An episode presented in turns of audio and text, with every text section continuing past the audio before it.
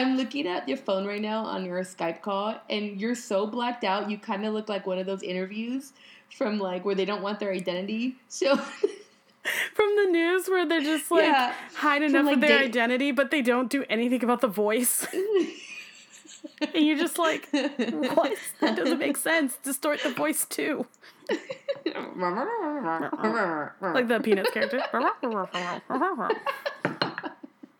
Oh my god, are you ready to start this episode? Am I gonna start this episode? I said, "Are you ready?" I'm ready. Are you ready? I think so. Oh, Y'all ready for this?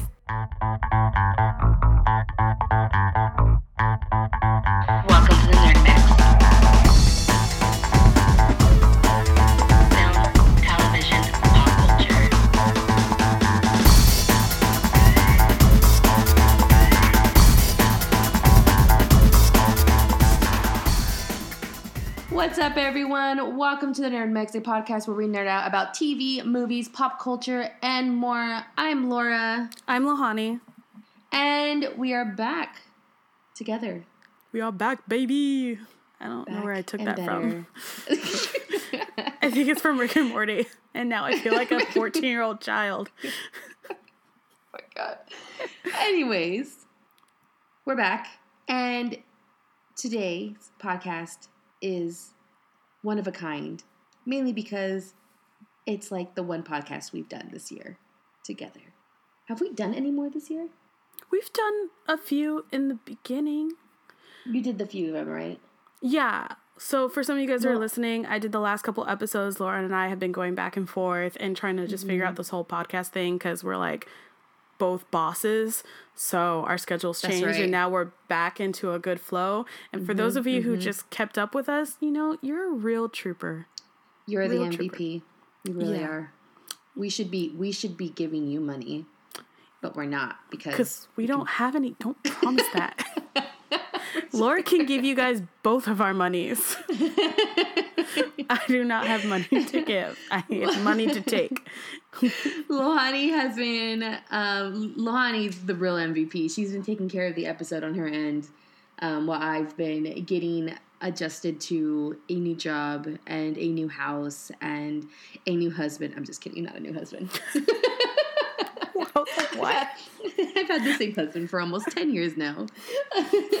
but um, yeah, it's Lohani's been a trooper. She's been taking every care of a lot of things. So I thank you for that formally. Thank you for that. So sweet. Oh, so sweet. but today we're back and we're back together and I'm really excited to be back filming or filming, huh? You see where my head's at. Recording another podcast. And today's podcast has a theme this month. Or today's podcast. And Lohani's gonna tell you about it because she knows more. Wait, we don't have a theme this month. Okay, well, theme for this podcast. The theme for this podcast. So, as you guys know, we're rela- when we relaunched, um, we decided to do a monthly themed podcast because we thought that was just really cool, and we are very unorganized, and we needed that semblance of organization where we can just do badass episodes in one month. So. Yep.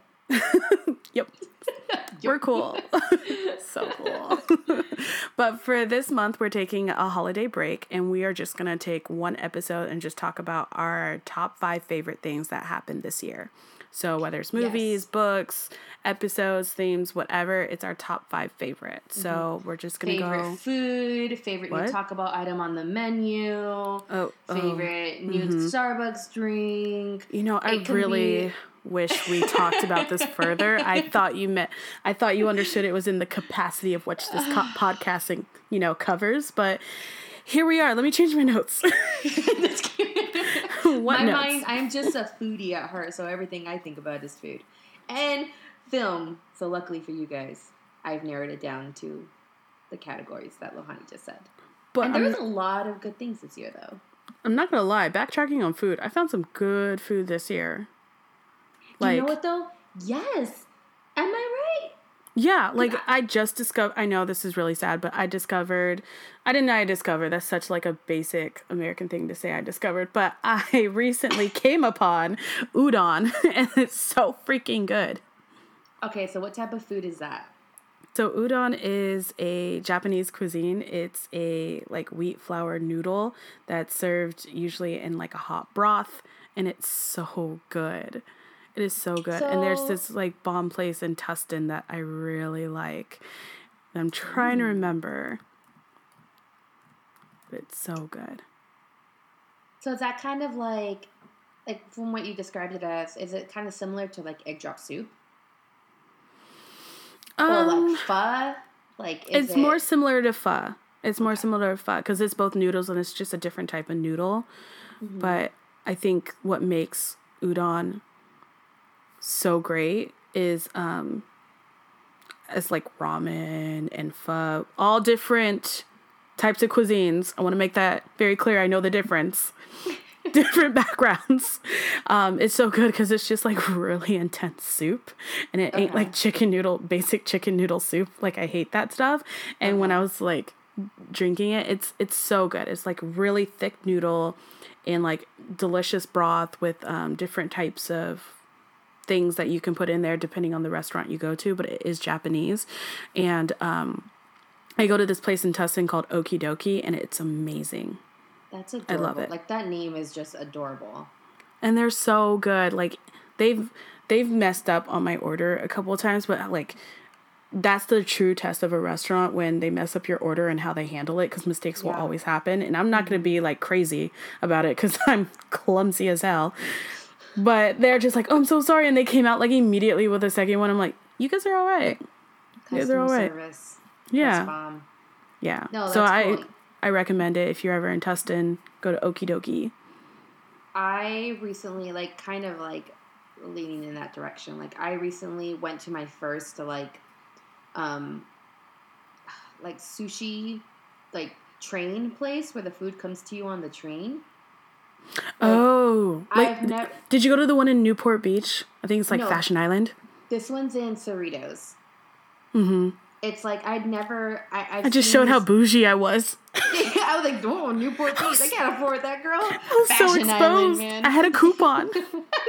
a coupon. Leave me alone. I had a coupon. Oh my god, no, this is like this is like Cerritos. That's uptown for me, man. That's classy. Cerritos is classy for me.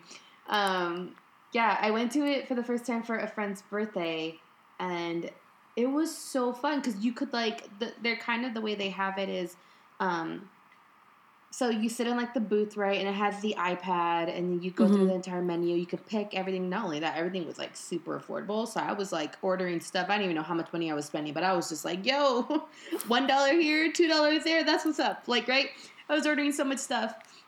But it's cool because like every I think hour, you can like battle the people in the booth the booths around you like in a game like a like a like a draw like a western draw game or like a Are you like a kidding card- me? yeah like a card game and whoever wins they send you like a little prize and it's like a little it kind of reminds me of like a a, a funko pop like that, Mhm. that type of like toy and then it, it's for free like it's free of charge they just send you a prize if you win in the game and it's so fun because i want to stay there for hours and hours and hours on the time just so i can win people in, in these games it's like it's crazy um, What It's is it called? fun. Oh my gosh, this is this is me not knowing what.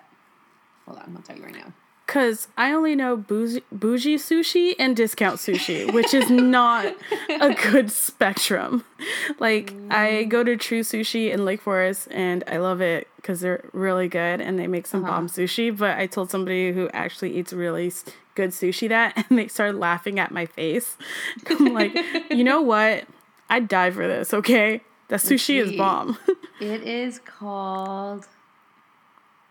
Uh, hold on, where is the? What's right there? What's that health food store place? Sprouts. I was gonna say what, Sprouts, Trader Joe's, Mothers. Sprouts. Let's see. Um, it's by a sprout, so I have to search the sprouts. There Sprouts. to find Sir- the place. So it's in this place. No, it's not that. It's okay. Snowflakes, shaved ice.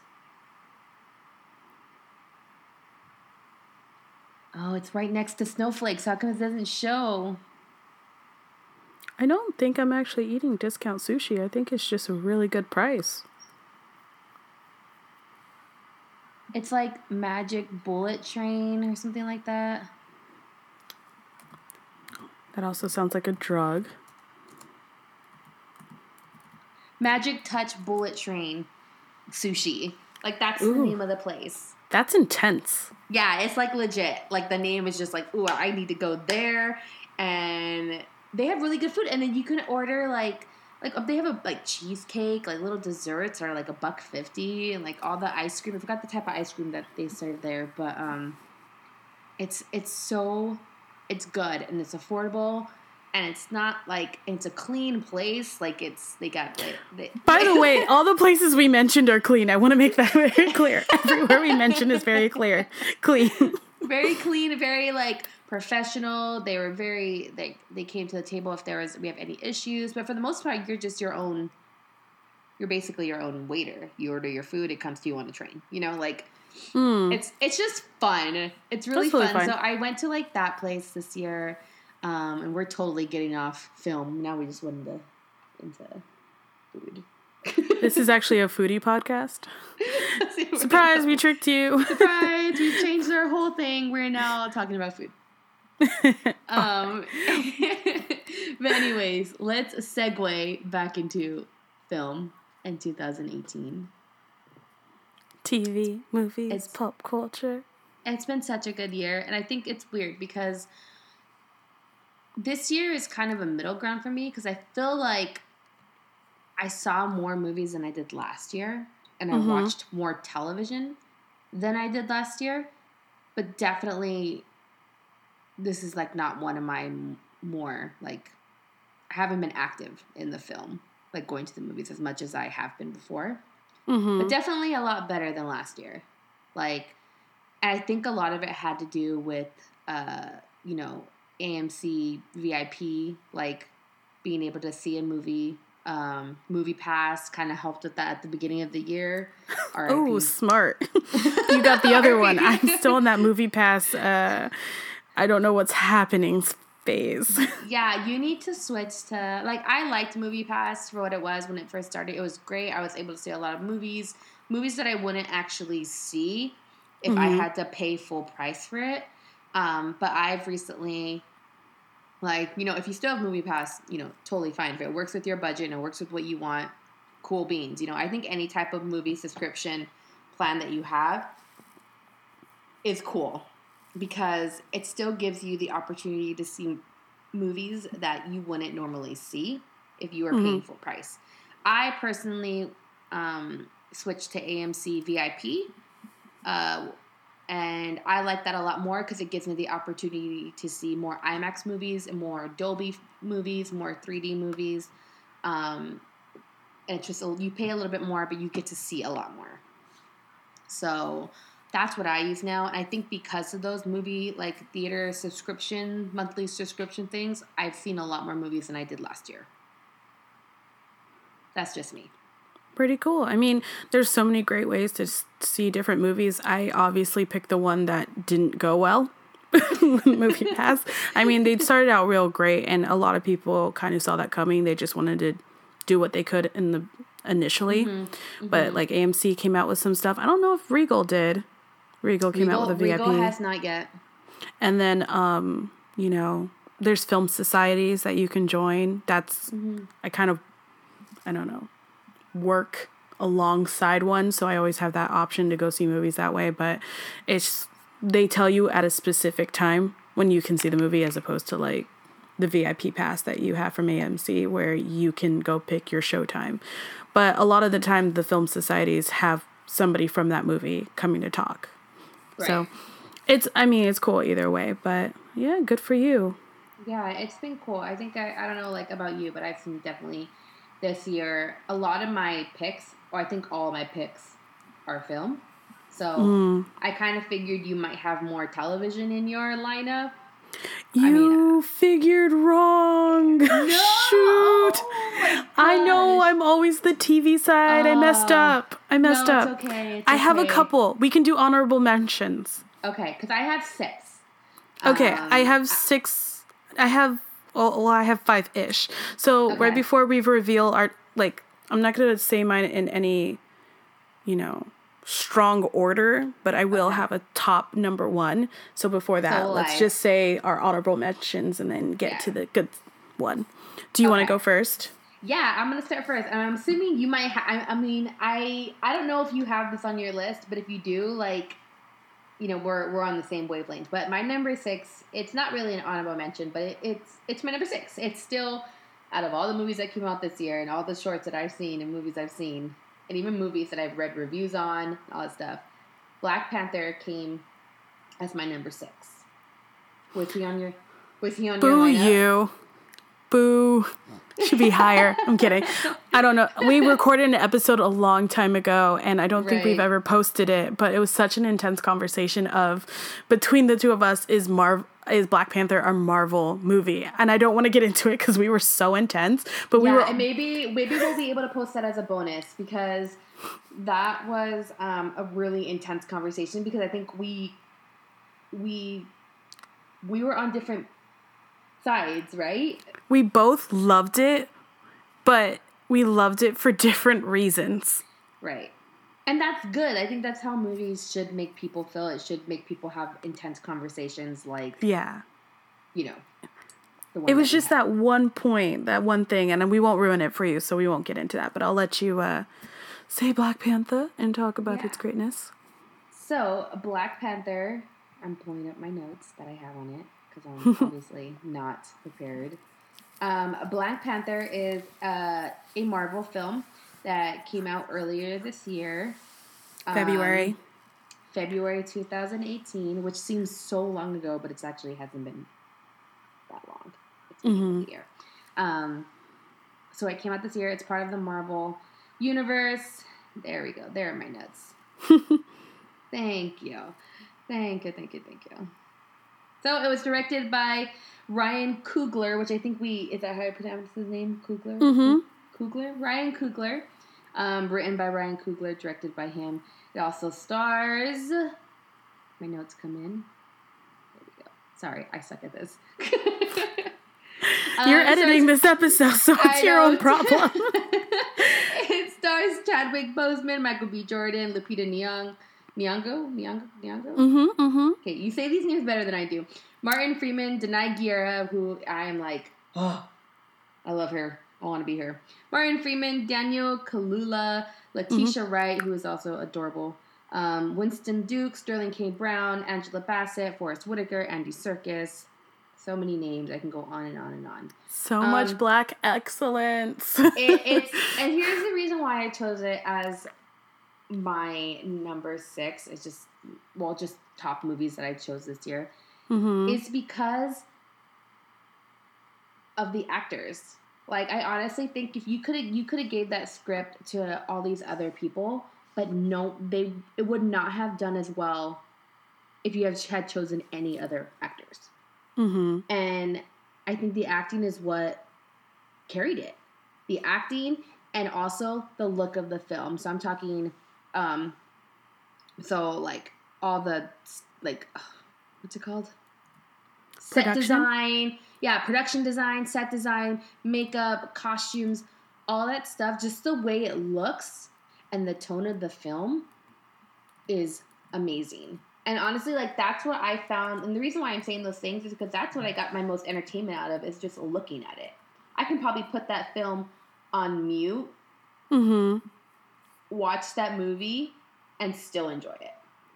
Yeah, um, Ruth Carter, the costume designer, has just been getting so much recognition for um, her like Afrofuturism Mm-hmm. in Black Panther. So I, I, it's so well deserved, and it's so spot on that you say that.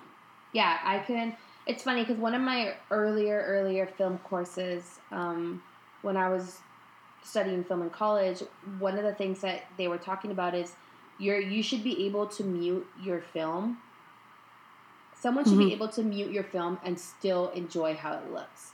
It should still be appealing to the eye, whether it's it's appealing to how the character's facial reactions are, or just whatever is happening on screen needs to be able to hold itself.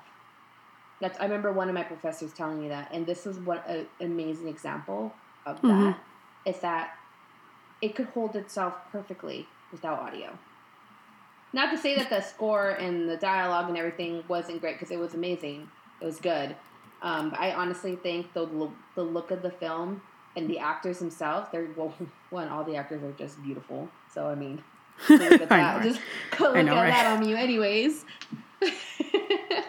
but um, still, like just by itself, just the look of it is why Mhm. it's on my number six. Okay. Do you agree with that? Yeah. Well, hmm, order. but I mean, like we said that we, uh, for me, I didn't put mine necessarily in like a great order. Right. I mean, and then Um, it's cool because this is just we were talking about this earlier. We were talking about the Academy having their shortlist out. Black Panther got nominated for Best Makeup and Hairstyling. Um, Mhm. Black Panther got nominated for Original Score. Um, Mhm. Also, there's an original song in there. Um, Best Yeah. Visual Effects as well. So they have a lot going for them coming into the Oscar season. And I think for Marvel to be putting up films that are recognized by the Academy Mm-hmm. says a lot. Because if you think about it, bare bones, this is just a comic book movie. You know, and it's kind of like, it almost gives me the same feeling of when, like, fantasy films get nominated. Like, Mhm. for Best Picture, like when Lord of the Rings got nominated for Best Picture, like, that was a huge thing because people never saw fantasy and children's movies as something to be praised in such a high honor. You know, like it was never taken seriously. But I now I think the go ahead. Well, it's crazy too because after what, 18 movies, 18 Marvel movies, we're now getting nominated for Marvel movies. And it was when they did something completely different that they they let somebody like, "Hey, we have really no general scope of what this place looks like. Create your own world." Mm-hmm. And they recognize that person those people for putting in crazy amount of details cuz I think a lot of it has to do with like you know obviously their hard work but the other marvel movies were like in new york you know they weren't really offering something inventive and creative they were Right.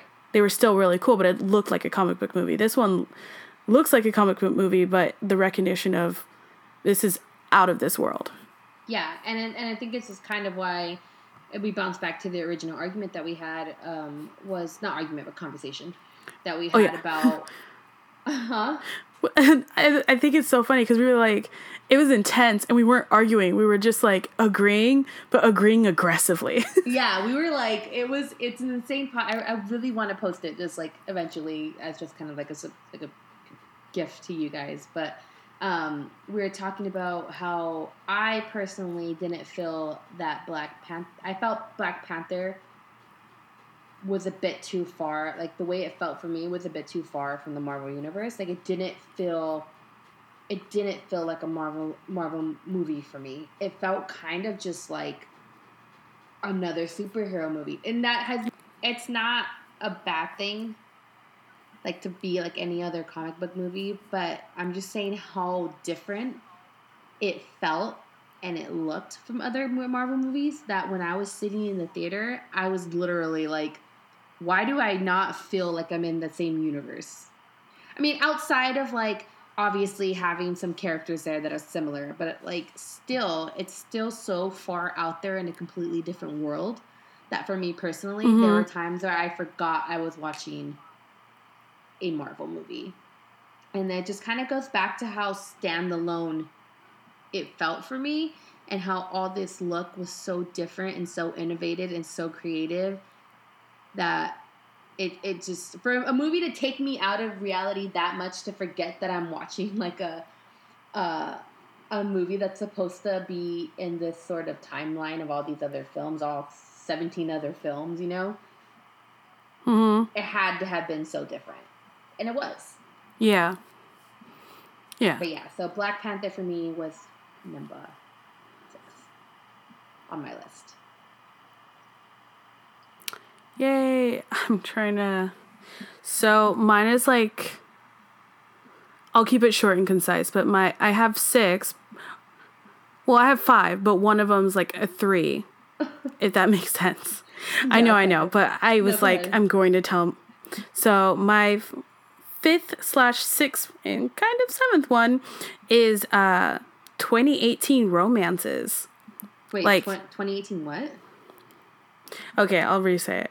So like my fifth slash sixth, seventh top, it's all in one. It's I'm gonna consider it one, is uh diverse and inclusive romance films.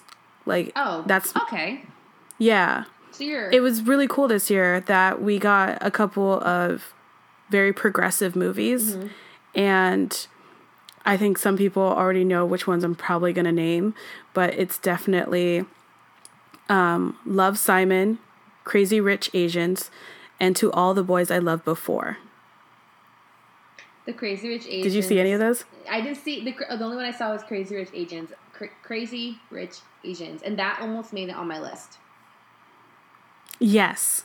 So the amazing thing about these different films is that they are almost just regular romance films mm-hmm. that just have a little bit little bit of a difference besides obviously being diverse and inclusive, but they're just regular romance films that didn't play on major tropes. You know, like one of the characters did something ridiculously stupid, and you sit there the rest of the movie really pissed off because you're like, why did you do this one thing that's no regular human would do? But um, for some of you guys who didn't, who don't know these films or don't know who did it, you know, um, Love Simon is by Greg Berlanti, and if you haven't heard that name before, you really should have. He does the CW, a lot of the CW shows, including um, The Flash, Arrow, and Supergirl, and Legends of Tomorrow.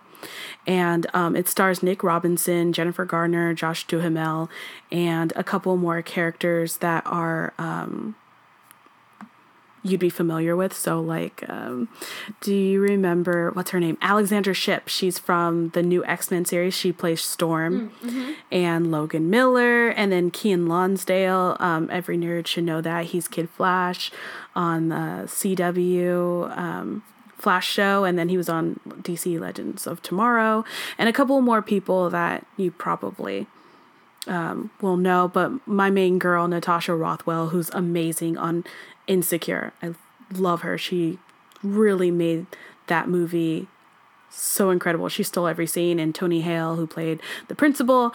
But um, essentially, Love Simon is about a 17 year old who his life gets a little bit more complicated. He he hasn't come out to his friends or family, and he does, and he's fallen in love with this anonymous person through email, um, Blue, and he goes back and forth with him, and just resolving, um, you know, issues between hilarious and terrifying and life changing. You know, the regular coming of age story, except you know he's not out, and it's crazy because in this movie he is. Um, he's around really accepting people.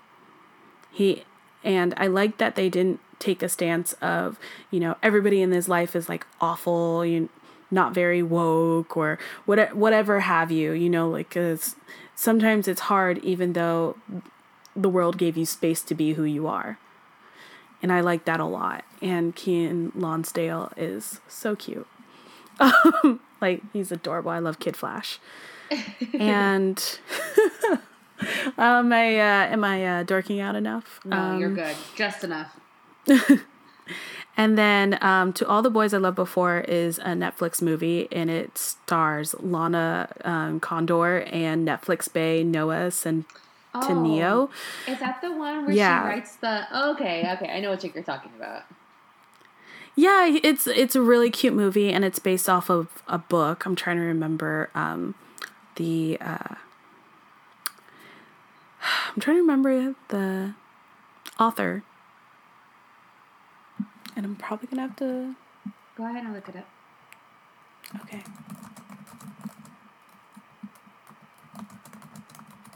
I'm reading up on my next movie, so. I know, I should have had this already. I'm reading my notes.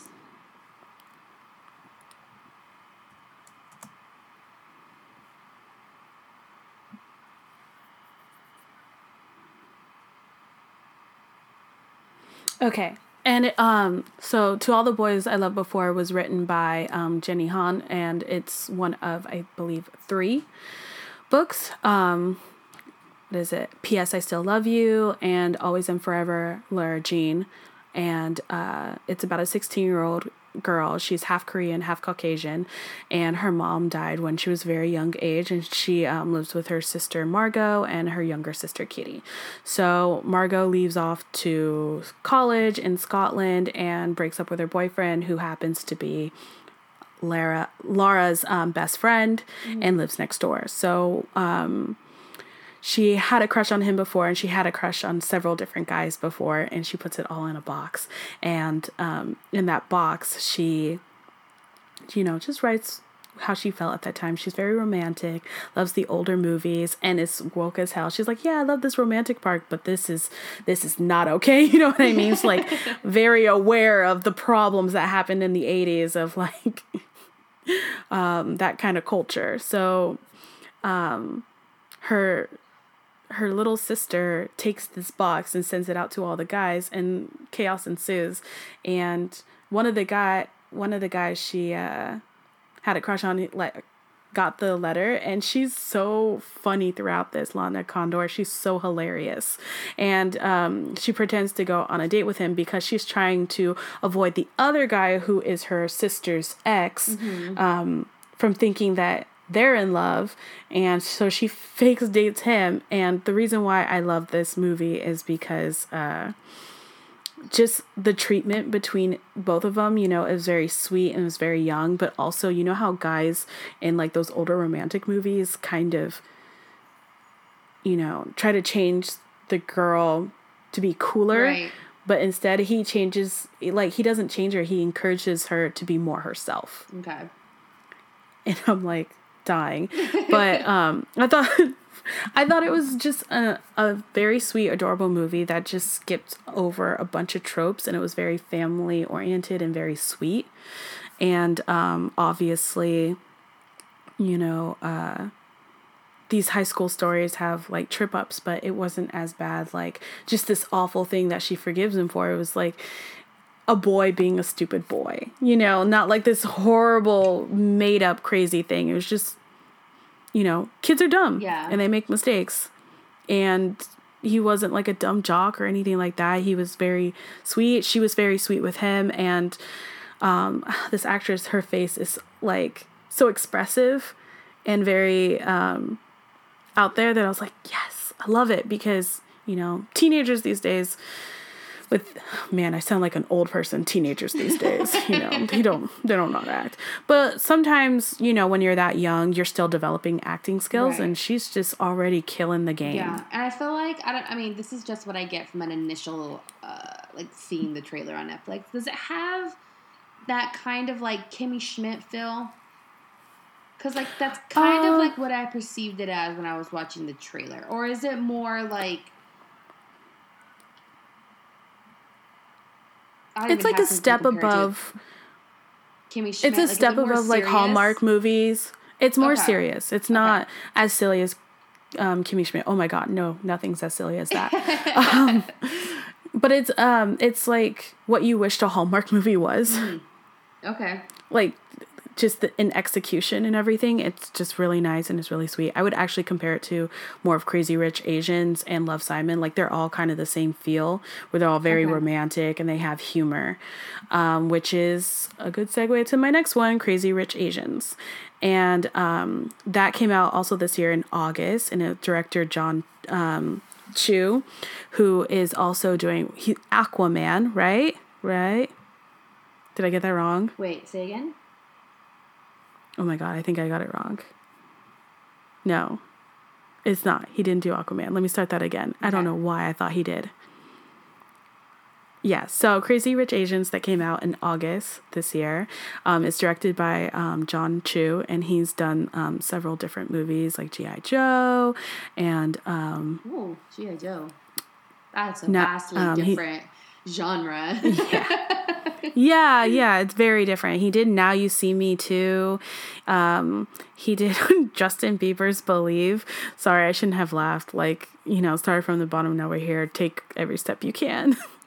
but it, this was um, um, this is this is was a pretty big film for him, and um, I think he did it really well. It also stars um, Constance Wu, Henry Golding, Michelle Yeoh, um, what is it, Jenna Chan, what is it? Gemma Chan, can't say anybody's name right because remember on this podcast we cannot pronounce Nope, names. never. It's never gonna happen. No matter how much you guys root for us, it will not happen. like like if we were just like, oh yeah, his name's like Chris Johnson, we'd be like, yeah, his name was like Cry Jenko. yeah, that's what we do. um, and uh, her name, so it stars Constance Wu, Henry Golding, Michelle Yeoh, Gemma Chan, Lisa Lu, Awkwafina, Harry Shum Jr., Ken Jeong. Like this is all you know Asian excellence, and um, I just man, when I as soon as I saw Const- my girl Constance Wu in there, I started freaking out. I know a lot of people were freaking out about Michelle um, Michelle Yeoh because you know it's her, and I know I'm probably not pronouncing her name right either. Um, but man, I love um, Fresh Off the Boat. I I love it. It's so good, and Constance Wu is a definite star in that show. But for some of you guys who may not recognize or understand who Michelle is and her glory. She is from so many amazing things, including Crouching Tiger, Hidden Dragon, 007, Tomorrow Never Dies, Kung Fu Panda 2, Guardians of the Galaxy. That she played um she was in the second one and she played like the original Guardians. She was in that crew. And then she was in Marco Polo and just gosh, like she is she is royalty. That's how you need to treat it. She is royalty. and um the, it it's just a really good romance and it stars you know Constance Wu and Henry Golding are the main characters and um Constance Wu plays a um, Chinese born American and dating a uh, guy from out of state and he she goes home to meet the family for a wedding that he's the best man for. And as she is coming to realize this bitch is crazy rich.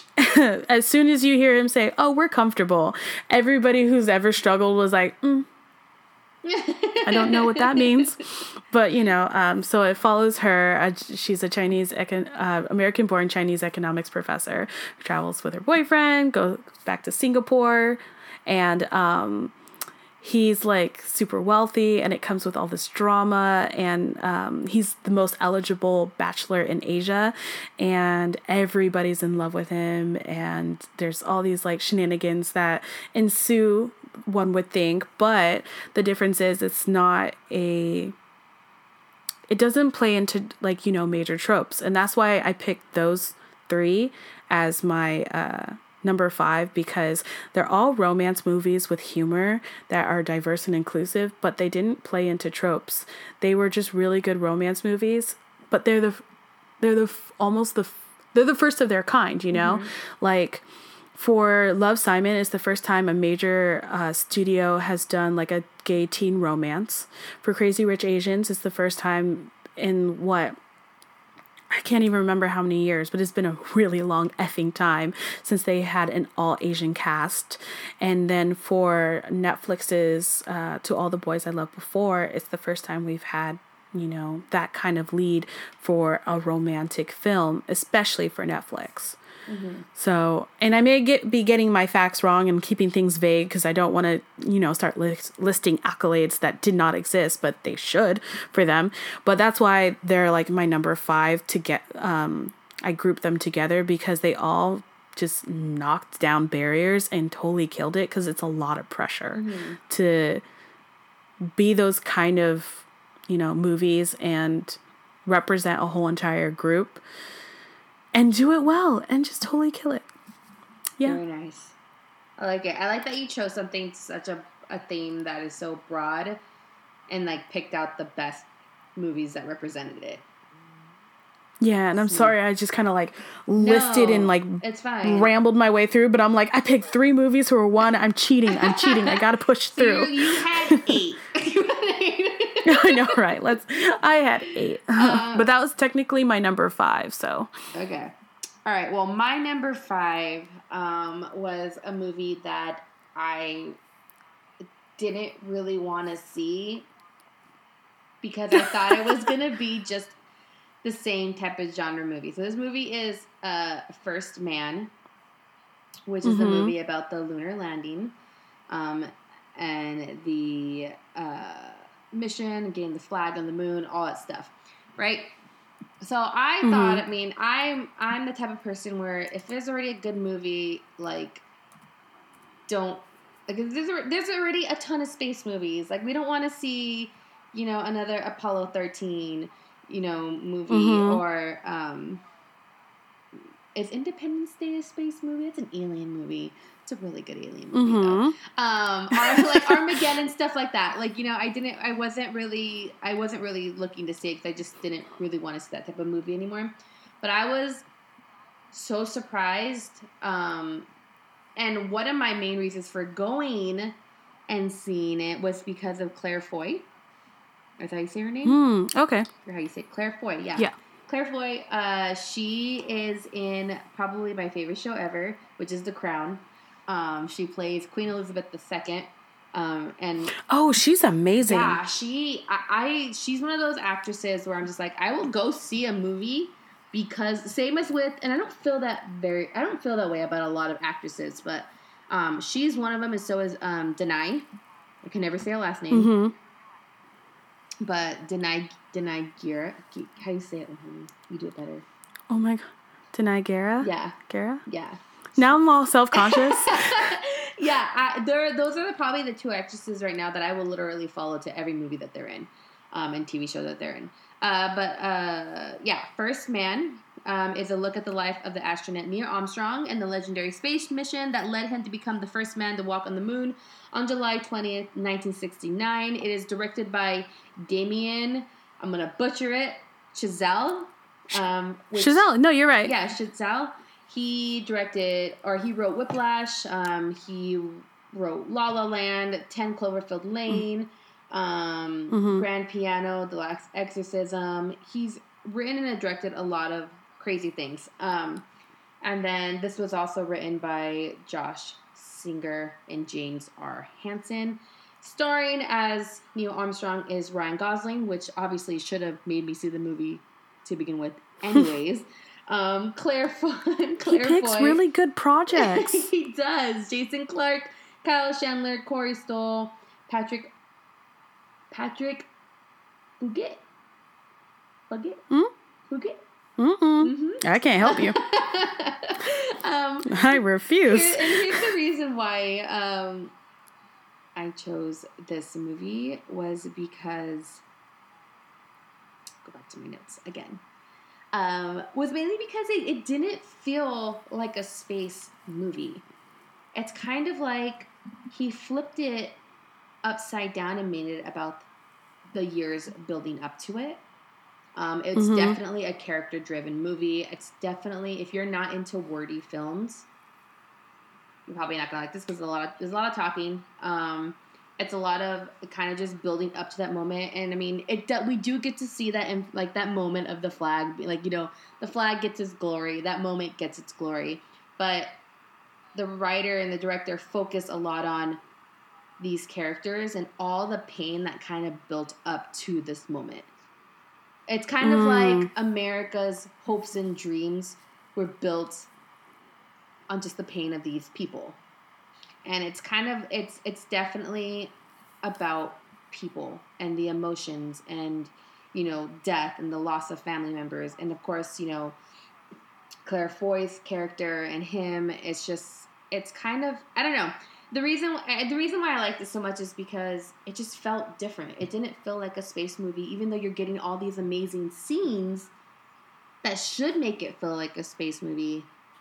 It's so character driven. It's not moment driven. It's not about this moment. It's about these characters in the seven years building up to this moment. And I think what drew my attention so much was definitely the script. Now I'm not gonna lie, it's very it's it look it's a very pretty movie too. He filmed it on 35 millimeter. uh, with IMAX cameras. So, you know, I went to see this in IMAX, and it was definitely very, very pleasing to the eye. Um, how very Nolan of him. That's how I like to say it. Very Nolan.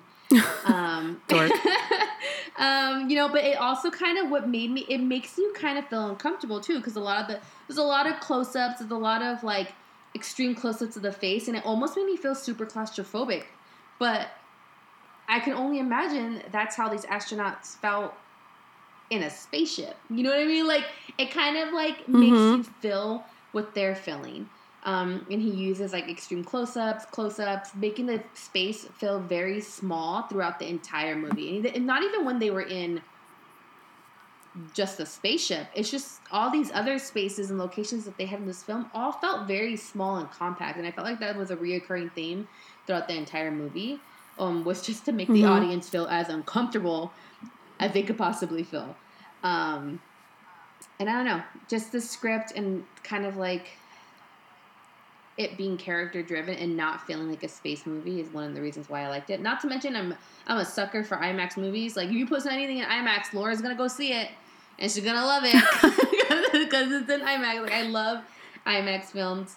Um, it's a very it's more character and less space. And that kind of was surprising to me, and that's I think that's why it made such an impact on me is because I was completely caught off guard. Like I honestly wouldn't have went into that movie thinking, "Oh, I'm gonna come out feeling so attached to these characters." I already know these characters. Like I know about Neil Armstrong. I learned about him in school. Heck no, man. This would probably taught me way better than any other like school class I could have learned it in. Like I learned so much about the character. Not only that, it makes you want to go home and do more research on him. Like you want to know more about who this person was before he got in the aircraft. And I always like support films that educate you or make you want to educate yourself even more. Um, Mhm. So this is definitely it's familiar. It's a familiar story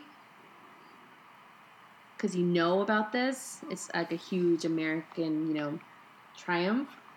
But at the same time, when you start watching the movie, you're just like, I don't know. I did not know who this person was coming into this film, but now I do. You know what I mean?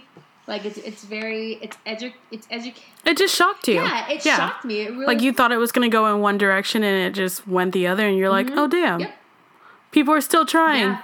And you know, it's kind of like how much of a nightmare this entire process was. And like it Yeah. makes you feel it definitely makes you sympathize for these characters um, and everything that Mhm. they had to sacrifice in order to give us that feeling of anything is possible. Um, let me ask you this: What do you think of the editing? D- Did you see it? No, just just play along with me. Okay. Um I liked it. I mean, it wasn't anything to like you Don't don't don't do that. Don't do that. Wait, what? say say say only positives. Don't Only- don't do your deep film critique. Oh, um, it was great. It was seamless. Um, the Tom Cross is the editor, Who? and he's Tom Cross is the editor. He won an Oscar for um, Whiplash, and he was he's one of my uh, he's one of my guests at the festival. Was he really? Yeah, he was great speaker. Oh great God. speaker. I did not know that. I did Well, not. he he won an Oscar, so you know he he's Well, validated. he must be great. Good lord, if he won an Oscar. Yeah. yeah, he's. I definitely should have played that differently. Tom Cruise, what else did he edit? Hostel. oh, Okay, so basically, Flash, La La Land, Greatest Showman. Chazelle definitely. It's weird. They, they keep they work with the same people, and I guess you know once you hit that Mm-hmm. where you find the person that you obviously know is going to do a great job, you just might as well keep them on every project, right? Yeah, Martin Scorsese with Thomas Schumacher, um, Nolan with uh, like literally everyone he's ever casted in a movie, Yep. like Christian Bale, Morgan Freeman, um, Cillian Murphy. Oh my God, there's so much more. But I'm like, I'm just trying to, I'm just naming the cast of the Dark Knight series. Basically, in every other Nolan movie. Um, but hey, Yeah, when, you find I- that group that works well together and it's going to hit it out of the park, why not? Mm hmm. Yeah, and um, they keep hitting it back to back to back, and that's pretty cool. Yeah. But yeah, so First Man was definitely my number five. It's one of those movies that I, I, I still to this day think back on, and I'm just like, ah, well, one, I'm gonna buy it when it comes out on DVD if it if if it is out already. I don't know if it's out yet. Probably not. but um, it's definitely one of those movies where I think back. I'm like, what movie did I really enjoy this year? And First Man would definitely be one of them because, you know, I don't know. It made such a huge impact on me, mainly because I was so. And I don't get shocked very, very often. I can pretty much nail what a film is going to be and how it's going to feel just from watching the trailer. Yeah. But yeah, I was ruined Tinker like- Tailor Soldier Spy for myself.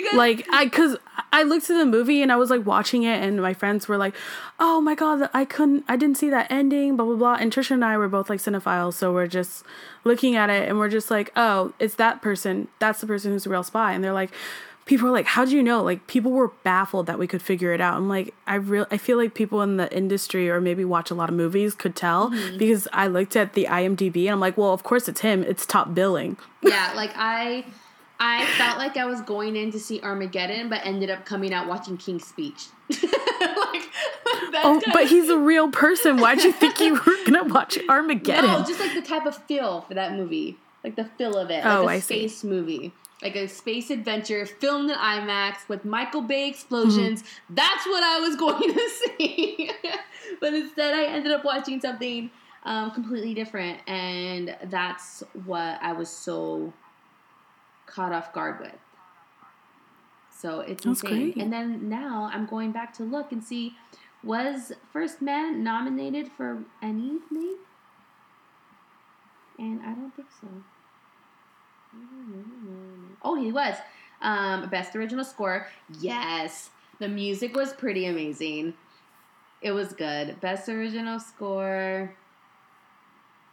Who did the score? That's a good question. I didn't look that up. Justin Hurwitz. Hurwitz, who's also done La La Land, First Man, Whiplash makes sense. Yeah, That all makes sense. Yeah, Um, which is all very, very different types of music. Which kudos to him. Mm-hmm. Best visual effects. Yeah, it's just a lot of those things came into play, but the just the main thing that caught my eye like was like I don't want to get into too much into like the editing and the visual effects because honestly like I don't know much about that. I know what looks good and what sounds good, and if it flows to me, then it flows to me. For something as and I think space movies are pretty crazy to edit. Like for something that's happening that's so chaotic and for it to feel Mhm. so streamlined, if they can pull that off, then they're all right in my book. You know, like it's it's kind of like Yeah, I'm pretty easy to satisfy when it comes to editing, you know, and and stuff. But yeah, so First Man, if you have not seen it, you don't need to see it in IMAX because obviously I don't think you can anymore unless it comes back in the theaters. But if you get a chance to buy it or download it, if it pops up on Netflix, like watch it. I guarantee you. I mean, you get to look at Ryan Gosling for an hour, you know, 141 minutes, however long this movie is. So I mean, that's a win in its own right. Oh my gosh. Um, but yeah, so First Man was my number five. It's your turn now. Okay, so this one actually is a TV show. So I made it. I did it. I did things, and um, it's uh, Dark Tourist. Have you heard of that show?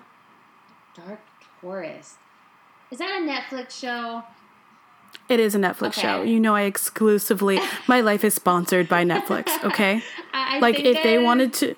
I think I've seen like a trailer for it or something. But I'm not even kidding. If Netflix like wanted to do any sort of partnership with me, I would immediately take it without looking at the contract. like that's that's how much I'm on Netflix. Like mm, I don't care. I want to do it. Um, but so Dark Tourist is a Netflix show. It first premiered in July and it's about eight episodes. The production company is Razor Films, Fumes, you know, distributor Netflix, and it is a documentary. Uh, it's this guy, his name is David Farrier. Oh my God. Why don't we ever research how to pronounce names before we do this? like, That's just one. My bad. just Uh, us. that's not our style. We don't research what. Um, so he's a journalist, and I believe he's, I think he's from New Zealand, and he just goes around the world and looking at dark tourism. So, for people who don't know what dark tourism is, I'm looking this up online as cl- and it's defined as um, tourism involving traveling to places historically associated with death and tragedy.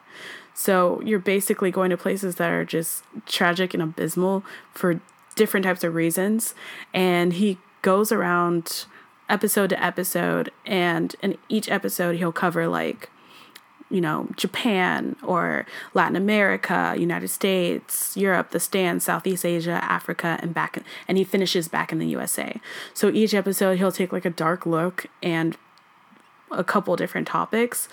And this guy is very enamoring and he's you know he engages enough because some of the situations he's in he can't really you know do the crazy stuff we would want him to do as a host, mm-hmm. but he does push the boundaries of wherever he is because he wants to see how dark it can get. Mm-hmm. Um, so one in one episode, he uh, goes to United States and he goes with a woman named Natalie in Milwaukee, and they learn about Jeffrey Dahmer, and they take a tour of the different locations Dahmer's murders were before meeting his defense attorney and just like talking to her about the real facts and statistics because what they not facts and statistics but the real story behind everything that happened. They look at the paperwork and things from the court hearing but um, for some of you guys that don't know who Jeffrey Dahmer is, he they nickname him the Milwaukee Cannibal or the Milwaukee Monster,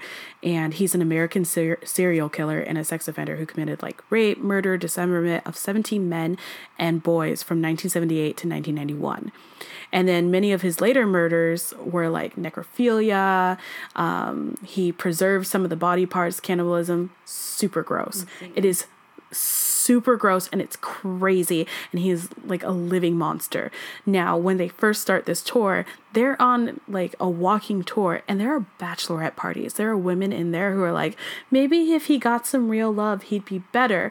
And I'm just sitting here watching it. I'm like, you think like that would have fixed his 17 like murder rampage? So he's talking to these people as if he's like kind of a fan and trying to see how entranced they are by him. Mm-hmm. And um, the person he's with, like they're going on a generic type of tour. Like if you went on a ghost tour and they're like, ooh, spooky, like that's how they kind of interact with it. Mm-hmm. But the but then they go deeper into it. So that's kind of his style. Like he'll approach a subject and he's like, how far can I push this subject or topic? Like he went to a nuclear um, city, like that was um has um that was exposed and it has a bunch of radiation and he goes into the water and exposes himself to it or this other place where they're like oh yeah you it's a shooting range you can shoot anything and he's like anything because that's the rumor about it. And they're like, yeah, anything. And he's like, can you get me, I think it was like a cow or something or a goat. And he's like, can I just shoot that? And he's like, yeah, you can shoot anything. So they bring it. And then he's just like, no, no, no, never mind, never mind. But he like had to push it to see how far they let him do it. Mm-hmm. So this whole entire series is about like just weird stuff like that. Anywhere from like it kind of seems vampires. Like something that would be on like National Geographic yeah, it would. And then Netflix totally took this documentary series. I was so intrigued by it because I had no idea what dark tourism was. Mm-hmm. Just like you and um well, I mean, not First just man. like you and, and yeah. First man. Um I was just sitting there. I'm like, oh, I wonder what dark tourism about. And it's like, oh, he goes to like really weird, sketchy places and learns about things. And I'm like, oh, okay. So I'm just sitting there, and um, like he's been to like the assa- he takes tours on the assassination of JFK, which is like super weird. He meets real life vampires who suck blood from other people and they show you. You know, he learns about voodoo, he learns about townships in um, Johannesburg, and he learns about just like, oh, he meets um, Pablo Escobar's former hitman, Popeye, who's like a YouTube star and he was literally murdering people on behalf of this like on behalf of this guy. If some of you guys who are may understand this name, it's what Narcos is based on. So he goes and meets these real people who are involved. Like he goes as far as the like the Manson murders.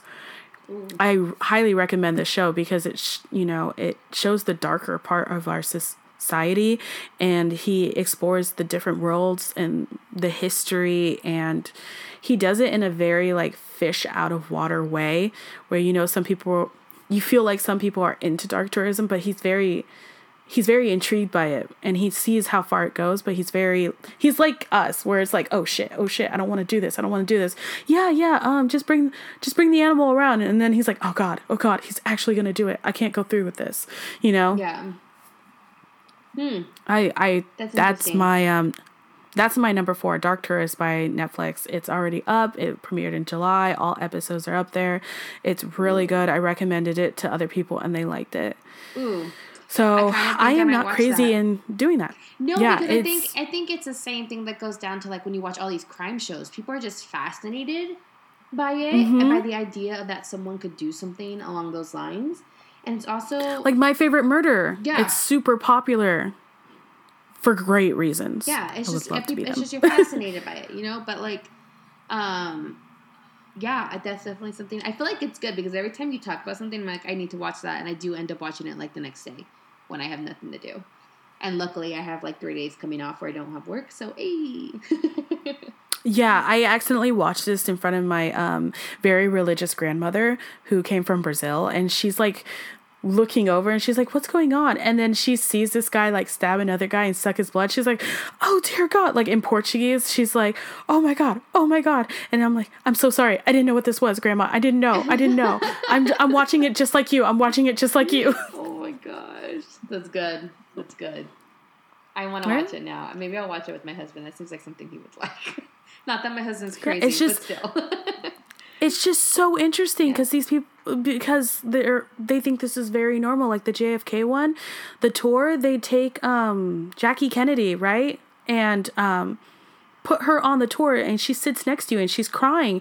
And then he's like why is she crying? Well her husband just got shot. Like there's an Ooh. actress who sits with you who just like experienced JFK dying like from the car fresh you know? And That's crazy. it's and he's sitting there like this is this is wild and then another tour takes him to the actual spot during the day like yeah this is where he was assassinated and it's like oh my god It's crazy because i I, even watched the video too I went there um, this year actually.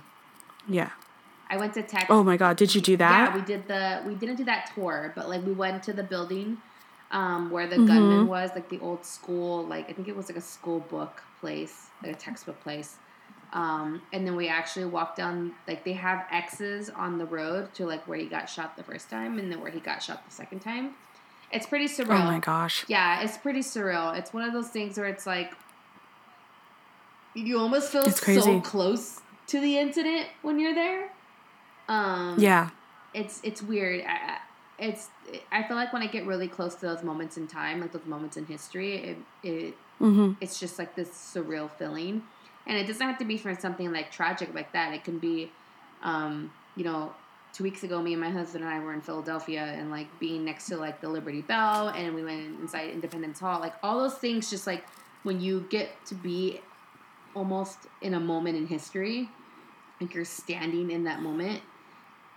It's surreal, Mhm. and so I can imagine like, and I, and I'm fascinated with stuff like like that. I feel like that's always what I want to do on vacation is like go to historic places or be like, uh, you know, be in a place where these things happen.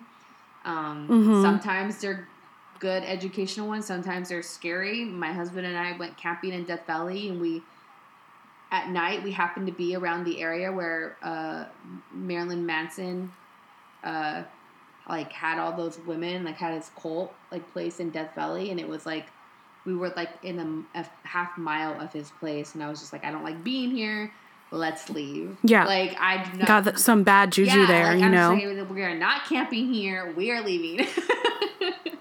So if you watch episode eight, they do he like he goes to a tour of the Manson family murders and he meets with like fans and friends of Manson and it's it's it's fucking surreal. Like, excuse my language, but like this whole entire this whole entire series threw me for a loop. And I'm like, I binged it because I just couldn't wrap my head around like the craziness of it, you know? That's insane. And I think very much America is about like those, unfortunately, we're about murder, you know, and understanding, you know, the making of a murderer, like these things, Yeah, you know, my favorite murder, making of a murderer, dark tourism or dark tourist. Like we have these huge, this huge fascination with like Jeffrey Dahmer and what makes him tick. And maybe if we did this, this wouldn't have happened because it's Yeah. so, like you said, surreal. I think a lot of it is is like being self aware of what happened in the past and being able to Mm-hmm. point it out in the future, being like, oh, hey, you know, this is kind of how that started. Maybe we shouldn't go Yeah. that route, you know, or like things like that. But um,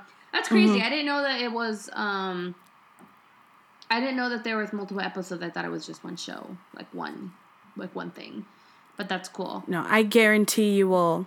I guarantee you will Cool. like it, but not because you know you like the content, but just how somebody is brave enough to go and talk about these things Mm-hmm. and cover them and put them in self put themselves in a situation that is very much dangerous, just for the sake of understanding these different pockets of society. Very cool. Yeah, All right. yeah. Well, I'm done. My next one. Your turn. my next one is it's definitely not that dark. Mm-hmm. You're it's, welcome. um, it's it's the movie uh, Roma. Have you heard about it? No. oh my god, I'm Rom- no, no, such okay. a loser. Um, Roma is, and I'm gonna butcher all these names because this is a film, like a Spanish film. So even though I'm Mexican Mm. American, I cannot pronounce anything right. So this is a movie directed by Alfonso Cu- Cuaron. Alfonso Cuarón. Thank you, Alfonso Cuarón, um, who Fala portugués y hablo poquito español. I don't know what you said. I know poquito. I means- speak Portuguese and I speak a little Spanish. You're welcome, America. Perfect. And I'm There learning some. German because my brother keeps yelling it at me. Oh my gosh. So if you don't recognize his name, you should. He's an Academy Award winning director for Gravity, which is a space film. Um, my computer just made a really weird sound. But, anyways. Um, but basically, this is a, a film uh, that was shot in black and white. Um, and it basically is a project that follows. Um, Roma follows Cleo, a young domestic worker for a family in the middle class neighborhood of Roma in Mexico City, delivering an artful love letter to the woman who raised him, Curo- Curon, right? Am I saying that correctly? Alfonso Cuarón? Yeah. Draws on his own childhood to create a vivid and emotional portrait of domestic strife and social hierarchy amidst political turmoil of the 1970s. Cuarón's first project since the groundbreaking Gravity film in 2013. Um, just so you know, Roma is available on Netflix right now, so you guys should check it out because it's pretty amazing. And this is the reason why um, I chose it is because one, it's filmed in black and black and white, and it it I think black and white is just a nod to f- film classics in general. So anytime a film um, is filmed in black and white, I always try and like get people to watch it.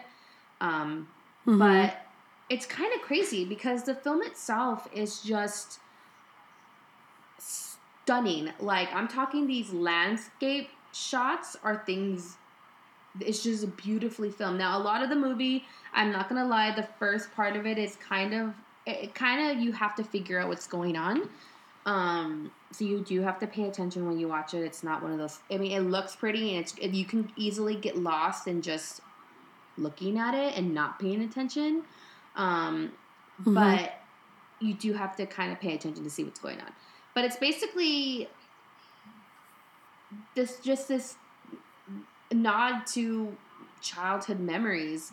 And i think that can really affect anyone. It's just Cuaron basically thinking about his own childhood and making a movie after it. And it's a nod to his nanny. And he actually was his own cinematographer on this film for the first time ever um, and it's crazy it, it looks beautiful it feels like it's your memory and it's crazy because you have no attachment to these characters, but by the end of the movie, you're just like, wow, if that feels like something happened a long time ago in my life, like almost like a distant dream. And it's crazy because the first time I watched it, I actually woke up the next morning and was literally dreaming about it. And the kind of like my reality kind of collided a little bit. This this tends to happen with a lot of movies I watch. Like I'm not crazy. It's just I tend to watch movies right before I go to bed. Like that's the last thing I do before I go to sleep, and I end up dreaming about them. And then when I wake Mhm. up, I'm like, shoot, did I watch that movie or was that like just a dream? But like, it's crazy how you can make something feel so real that you almost realize feel like it's your own memory. And that's kind of what he did here. And I don't know if that's just the effect it had on me or if that's the effect that it had on everyone else. Um, hmm but yeah, it's it's it's beautiful to look at. It's setting where he set it at in Mexico, um, just to how the landscape shots were.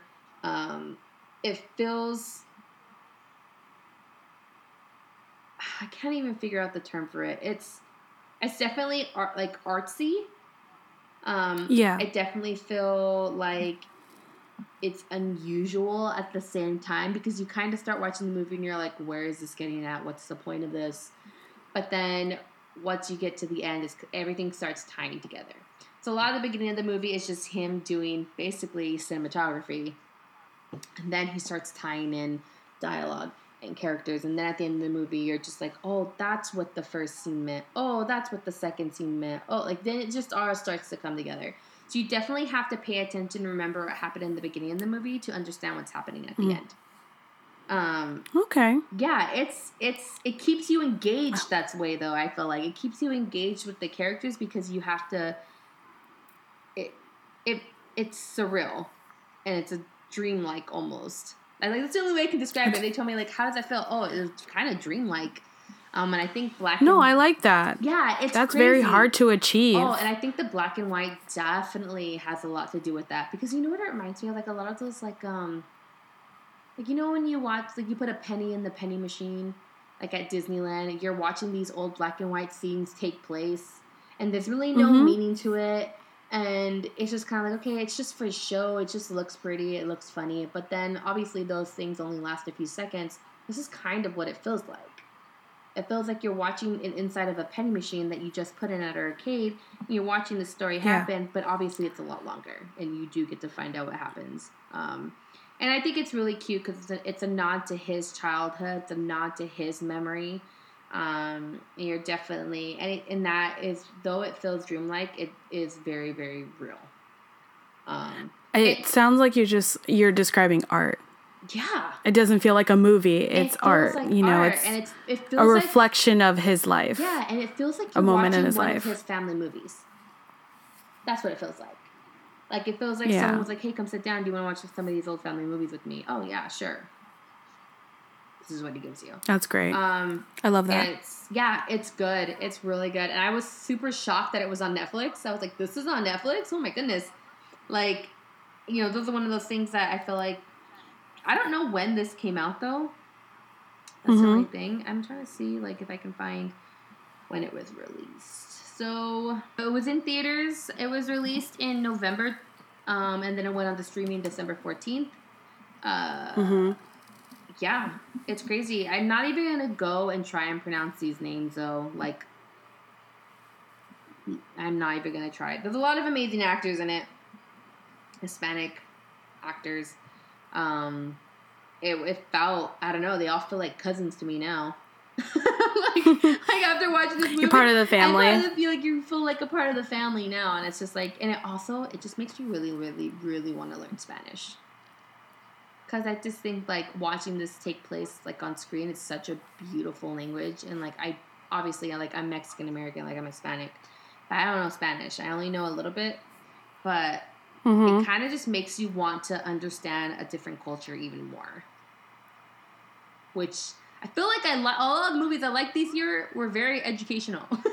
like, I think that's just kind Good of good for like- you, because mine were all mine are all the rest of mine are very childlike. No, that's okay though. Like I feel like there's a time for everything, and I feel like there's just a time in my life right now where the films that I'm interested in are very, I don't know, real. It makes it feel real, get their character driven. Mine are definitely not real. We're gonna end up on different different worlds No, I by just, the end I of just, this. I feel like this year I've been attracted to character-driven movies.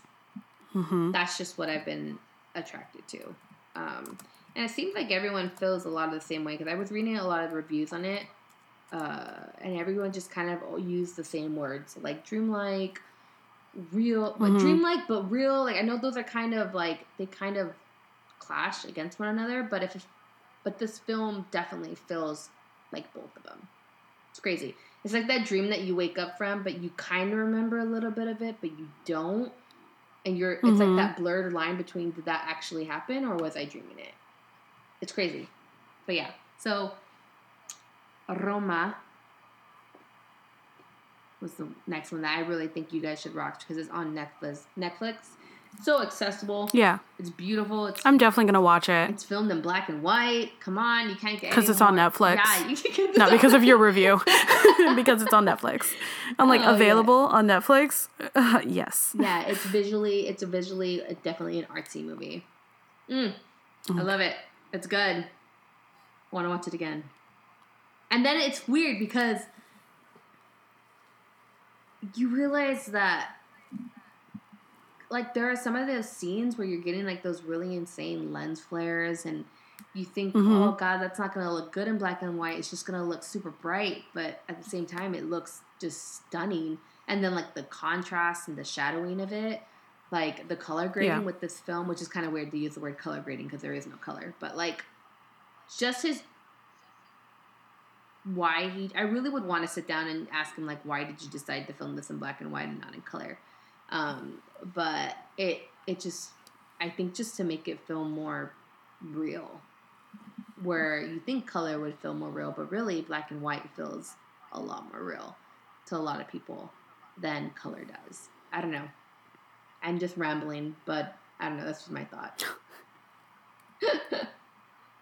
Oh my god, you're so, so funny. Roma is my next one. Onward. Okay, so while you were um, giving your beautiful review of Roma, I was switching up my lineup. and I, but I definitely was listening, but I was switching up my lineup a little bit because I just remembered a movie that I really liked and I just had to push it up and move some things around. So I'll see if that kind of So technically I guess my fifth one was a sixth one, but I'm going to power through this one Okay. to like make sure I don't go crazy. Um so my whatever number this is is Elseworlds. Now, you might not be familiar with this, and most of our listeners might not be familiar with this, but Elseworlds is the fifth annual Arrowverse crossover event. So, for those of you who watch Flash, Arrow, Supergirl, and DC Legends of Tomorrow, every season they do like a whole entire crossover event. Laura, it's amazing for like, it's basically having the Avengers come together on the small screen every once, like once a year. And, um, they bring like characters from different Earths. They do bring characters that are um, rotating in and out. So it's kind of like the Justice League every once in a while, and they play out a major story arc. For this year, it was Elseworlds, and it begins with um, it begins with the Earth 90, the Flash. He escapes a mysterious figure from a different world who you can see in the scenes basically decimate his team. Like you see Hawk Man or Hawk Girl's or Hawk Woman's helmet on the ground. You see him like all their costumes are on the ground, like dead bodies. He decimates them. And um, he tries to, and a powerful book is used to destroy that Earth. On Earth 1, we see. Um, we see this guy, you know, no official name yet. We see a guy give a. This is going to be a ton of spoilers for some people, too. I actually should preface it with this. There's spoilers. Um, we see a mysterious figure give a powerful book to Arkham Asylum psychiatrist Don- John Deegan, and then he rewrite, rewrite, rewrites reality as we know it. So Oliver Queen is now Barry Allen, and Barry Allen is now Oliver Queen. So what was really cool that they did in this crossover crossover episode is so on Sunday we have Supergirl, on Monday we have Arrow, and on Tuesday we have Flash. they took those three episodes and flipped the lineup. So everybody who's used to watching Supergirl on Sunday, they started off with The Flash because reality was rewritten. And that's why I picked this one as my top because the amount of details they went in to they went in on to do this crossover. So obviously it would be too much to have the legends, which is pretty cute because they have their own storyline and then when they come back they see on their cell phones they have a bunch of missed phone calls from everybody else because their lives have been turned over and they're mm-hmm. trying to find who, wherever they are lost in space. But we see Supergirl, The Flash, and Arrow come together and try to fight off this reality, rewritten reality over and over again in the different episodes. But the cool things that I wanted to discuss is like them going to Gotham City. So we finally get to see Gotham City in this verse, the Arrowverse, and they we meet Batwoman. We didn't meet Batman, which is good. I like that because obviously we've as a society we met a lot of different Batmans, and um, Ruby Rose plays Batwoman. A lot of people are, are on the fence about that. You know who Ruby love, Rose is? I love Ruby Rose, but that's an interesting choice for, Yeah. for So that character. Yeah, it was it was she did well, but like she did as I was watching it, you know, I was like not it was neither here nor, nor there, but my friend's like I feel like I'm just watching Ruby Rose. And I'm like, uh, she's trying really hard to keep her accent off, okay? Give her some credit. Yeah. and um so it it was just a fun ride and it carried the story out really well. I'm not going to get into crazy details, but like I've mentioned 30 times and then I go into a crazy detail. but they um it was just fun. Like there was this one scene they were calling the cops on them and they said, "Oh, they're at the cross streets of Nolan and Burton." And I'm like dead. Dead on the inside. I'm like, "It's Christopher Nolan." And like just they threw out all these is- Easter eggs and they just had fun with this crossover, you know? And I really appreciated like, oh, the password to the Wi-Fi is Alfred. And it, they just had fun. They went to Arkham Asylum as they were looking for John Deegan. They you could see on the doors like the the names of the real villains, you mm-hmm. know? And it that be that was such a cool episode to watch because for people like me who can't memorize crap, um, it was great to actually be on the same level getting the Easter eggs in real time instead of having to look it up later and going, why can't I memorize anything? And another part of it is the characters are so good together. Like they are, they play off each other really well on screen. They have chemistry. Um, Supergirl, or Grant Gustin, um, Melissa Benoist, and uh, Stephen Amell, they have very good on screen chemistry. And that's very hard to get, as we've seen with so many movies. And they were able to do this crossover because not only were they good, the different teams from the different shows have great on on screen chemistry with each other. So it made it made um, watching a show you typically didn't watch. Like I always watch The Flash, but I don't necessarily watch Arrow and Supergirl. It makes you want to watch the other episodes because of how the characters interact with each other, and because they switched the lineup, you ended up watching those different characters. It was just fun. Very cool. Like hats hats off to um, Eric Wallace, Sam Chalsen, and Caroline Dries because and Marc Guggenheim they they did all the stories, which was very hard to keep up. And then um, Kevin Takaron, Takarian, I can't pronounce names. Look, I try. James Bamford and Jesse Warren, they directed the episodes and they did just an amazing job, you know, like the I was like at one point there was this really cool Easter egg, and I literally fell to the ground to the point where we had to rewind it. But I was like, I'm dead. And they introduced Superman, and Laura, when they introduced Superman, they went to Smallville and they used the same intro from the original Smallville. really? Aww. They did. They're What like, somebody nod." say. And I was, Oh me and God, Trisha were like nerd heart just hyperventilating. Oh. we were we were dead. They they just they just wanted to give a Christmas gift to us.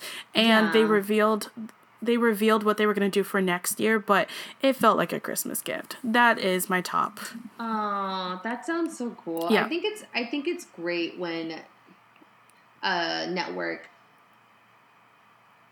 even though it's it's obviously not probably what they no that's not I just like when the when networks appreciate their fans and give us what we want.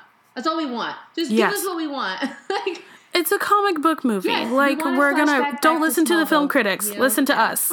yeah, and you know, I think that's really great when a network does that. That's bomb. That's cool. I, you know, I No, think I my only- one of my friends talking about it because they were trying to tell me that about the Smallville part.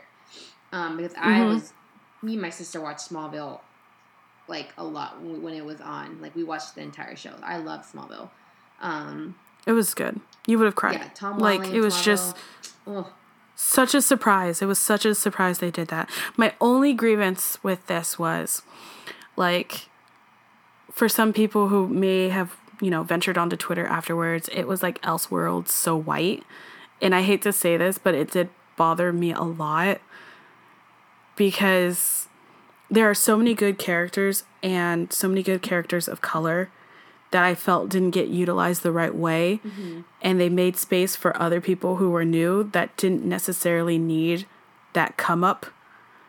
Like Lois Lane and um, Iris West Allen. They're both journalists, and Lois got this really bomb ass scene.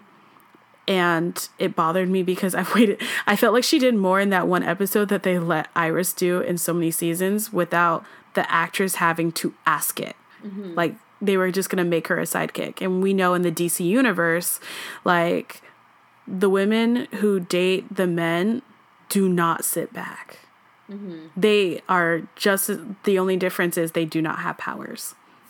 So and that was a little bit of a grievance with some people and i thought it was really cool you know Lois Lane had just like this badass thing, this badass moment. Mm-hmm. But I'm like, man, you know, you guys did more for her in this short amount of time than you did for Iris. And Iris was, Iris is like friends with Barry Allen eh, and, you know, dated, now married, and a daughter of a cop. Like, mm-hmm. she should have been doing badass in, initially. Anyways, other than that, other than my grievance that most of Twitter had, it was super cool. Finally saw Martian Manhunter come over to the other side. He's one of my favorite DC characters. Nice. I love Cisco. Um, I think that actor is amazing, and yeah, I it was just great. cool. Sweet. Oh, and uh, we're at nine oh one, so I don't know. Yeah, we need Gotta to push it. Gotta push it. I know. quick. So, um, okay. So mine next one is technically I'm not praising the movie, but I'm Mm-hmm. The advertisement and the way they played it out.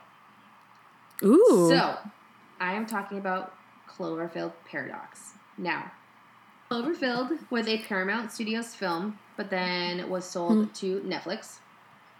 Mhm. And for those of you oh, I didn't know they were sold to each other. Yeah, they were sold. Uh, the the Cloverfield the movie, the franchise was sold to Netflix.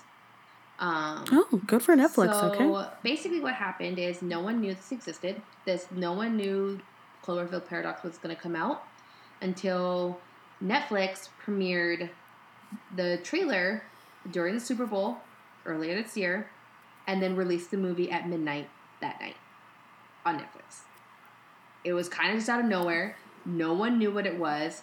This trailer almost seemed just like another space movie. Um, the stunt itself is what I'm praising. So Hmm. it definitely generated a ton of media buzz. I was confused, confused because I love.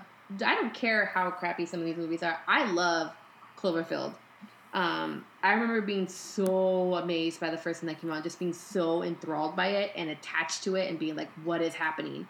Um, because I was too young to be a part of the Blair Witch Project uh, phenomenon. Like, I, my mom wasn't gonna let me watch that movie, so those handheld camera movies. Um, I never got to Mhm. experience that when I was younger. So this Cloverfield movie, this handheld movie, was the first one I ever was able to watch.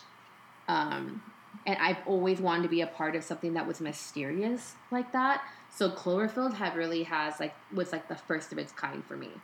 um, and being able to watch it. Um, You didn't watch Paranormal Activity? no, I didn't. My mom wasn't gonna let me watch that either. I Yeah, I, I was thinking. I was like, I think there was another one in there because just because Paranormal Activity, how they did it too was Right. like crazy. Yeah, but just for me, like the this was the first movie of its kind, like uh, handheld, that I was able to watch and to participate in, and um, Yeah, But anyways, the stunt itself is kind of what I want to praise because it got people going online and start figuring out what movie this was. I didn't even know because I think I missed the title after the end of the trailer because Mhm. it appeared really quickly. Um, and I was like, "What is this?" And then I rewatched it again, and I was like, "Oh my gosh, it's another Cloverfield movie."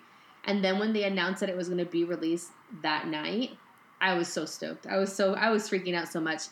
And then it's crazy because this movie itself kind of ties in all the other three movies, Mhm.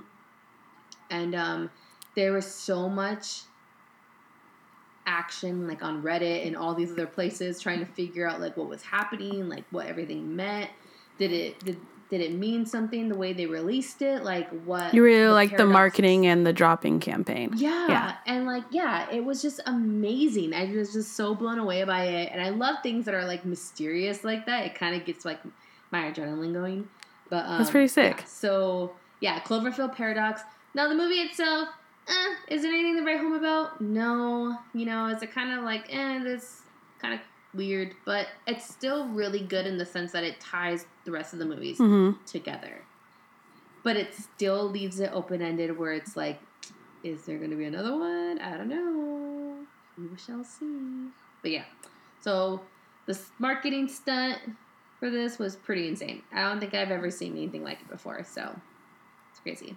That was one of my top moments for 2018. So, but yeah, onward. Onward. Away we go.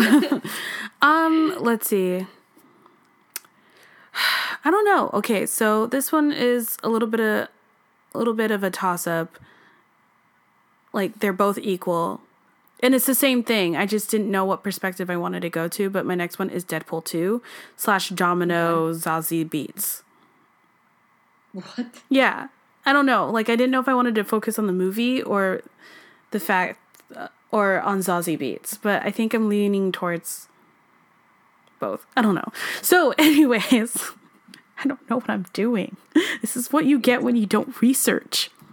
I know that's the problem. And we don't we Me don't do too, this. I mean, what little research I do on Wikipedia and IMDb has sufficed thus far, but now here I am. Anyways, um, Deadpool 2 is was released in May, two days before my birthday, May 18th. And um was directed by David Leitch and is a Marvel movie. It is the second movie with Merc with a mouth and he meets Russell, an angry teenage mutant who lives in an orphanage. And Russell becomes the target of Cable, who has come back from time and is a genetically enhanced soldier. And Deadpool realizes that he needs some help saving the boy from a superior enemy, and he soon joins forces with um, Bedlam, Shatterstar, Domino, and other powerful mutants to protect young Russell from Cable and his advanced weaponry. So the reason why I had like such a toss up between the two is because Domino was so good in that movie, and Zazie Beetz is like just killing it in the last year or so. So that's why I was like, uh, I don't know what I want to focus on, but I'm just gonna go with like Deadpool two, and um, it stars you know Ryan Reynolds, Josh Brolin, Zazie Beetz, McQueen. I cosplayed as as her. So what's up? That's why I'm a little. That's why I'm a little like I don't know what I want. Um, Yeah. because I'm super biased. She was just amazing in it. Um, it was written by Rhett Reese, Paul Wernick, and I think Ryan Reynolds wrote a little bit of it too. Yeah, he did. And um, so uh, yeah, I think I picked this as one of my tops because the movie was really good and it was very diff. There was a lot of like issues surrounding it with between Ryan Reynolds and the original, I think, director or writer, to the point, and they're bo- best friends to the point where um, his friend got kicked off and they continued on because Ryan like had a vision and he wasn't gonna let it go away. And um, it was just it was such a good movie. Were you able to see it? No, I was never able to see it, but I did catch a few of it because my husband was watching it on the way home from New York Mm, uh, okay. a few days ago. So I was able to kind of watch it and see how it was going, um, but I wasn't actually listening or paying attention. So I definitely need to catch up on the Deadpool um, fandom because I haven't seen one or two. Oh my gosh. Okay, so you really need to watch it. It's so good. And it's like one of the few films we're going to be able to get that has this sort of, I hate to say this, violence and, you know, crudeness and just snarky responses. Like, he's so good at Deadpool. He is so good at Deadpool Yeah. to the point where, like, watching the film you realize when he's not in costume he's like just talking everything but what he's funnier when he's in costume because you can tell like he probably had a funnier joke and he had to go back record it and they played it over that's like Yeah. it was just hilarious and there was more jokes in it a lot of references but the reason why i just i don't want to ruin the movie for you but there's this little spoiler and i'm so sorry laura it's been so long It's okay. Okay. Um, the reason why this movie just like jumped up to the top is because of the characters together. Once he realizes he like cannot take cable by himself, he goes back to the like, um, or okay. So um, let me backtrack a little bit. So when he first is like down on his luck, his, unfortunately his girlfriend dies in this one, which leads him to go to the X Men house and you know be with them and everything and try to get mm-hmm. back up on his notches. There's a scene where he's just like, "Why is no one ever in this house? Like you guys have all these people. why is no one here?" And you just see behind him, and it's it's the current X Men cast, and they're behind, and they shut the door slowly because he's such an asshole. They don't want to be near him. So, uh, like, That's cool. it's so funny and it's so random Yeah, and it's amazing that they got them to agree to do that. And then there's another scene where they um once again spoilers, they have he assembles his team and it's all these like X-Men star like X these mutants and X-Men Mm-hmm. that um form uh oh my god, why can't I remember the name? X-Force. And they're deploying and they're getting this plan in action. You know, they're like, we're going to go save the day, blah, blah, blah. And so as they're deploying, they're just like, oh, um, just take note of the weather, guys. It's the wind. And then you see them one after the other just die a horrible bad death because of the wind advisory. They're like, oh yeah, nothing's bad happening that day. There's just a wind advisory. And all their parachutes lead them to horrible places. And he's like, oh no, sugar bear. like just so sad. And Domino's the only one gosh. survives from it. And he and um he there you just realize like yeah luck is a power because then that shit happens to you. But it was so good. And there was one character he was invisible the whole entire time.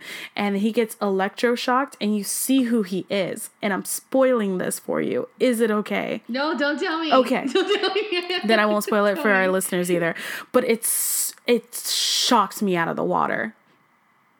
That's insane. yeah like the the caliber of who they picked It's it's hard to believe that like this is all the same universe, Mm-hmm. but then you think you're like, oh dang, it is all the same universe. That's how big Marvel universe is, you know? yeah yeah it was it was But that's It was crazy. And the only um, reason why I had a toss up between Zazie Beetz is if some of you guys follow me on Instagram, um, Low Cook one two three, you know, just casually drop that in there. I uh, I cosplay as Edge Domino, and um, later this year, my company threw an event, and she was on the red carpet. I couldn't make it because I was at a wedding. My f- coworker called me in to see the red carpet and I was like, "Oh, this is so cool. I get to see her, you know. So bummed I can't get to meet her." I see the phone just like power towards her and I'm like, "Oh my god, she's getting closer. Yay." And then I see the phone like drop and I was like, "What the hell happened?" And then she's on the phone with me. So I have Zazie Oh Beetz talking to me about it and I'm like, "Oh, thank you so much for like, you know, featuring me on your cosplay on your Instagram because she featured a bunch of Domino cosplayers." Right. And she's like, "Oh my gosh, thank you for so much." You know, the typical you're amazing too and I'm like, "I am. Mm-hmm. Thanks. This is this is all I ever wanted to hear in my life. Thank you. Okay, bye." And then later I looked up, I'm like, "Oh, we're the same age. I'm such a twat." but anyways, that's Oh my that's my uh Deadpool's so good. It's just so good. It's like a fun ride. I definitely need to catch up with them. Even my husband's like, it's so good. You got. I don't know why. I don't know how you have not seen this yet. I'm like, I honestly think about it. I'm like, I don't know how I have not seen this yet either. It's just one of those movies that I just kind of forgot about. Mhm. Um, but yeah, definitely need to catch up on. Josh Brolin's so good. He's so good in Yeah. this. But anyways, All right, Okay. go ahead. This is gonna be my last one. Oh sh. Okay, let's do honorable mentions then, and I'll skip my other one. So my last one is actually um, a quiet place. I saw it on your list when you texted it to me, and then I went over to my notebook and crossed it out. Oh, I knew you were gonna do Yeah. it better justice than me, but I was like, oh yeah, I'm glad it's just on the list. yeah. A quiet place was one of those like it reinvented for me what I expect of horror films. Mhm. Like I think everyone always comes in with the idea of horror films. Like don't expect much. You know, expect to be scared, but don't expect anything genius.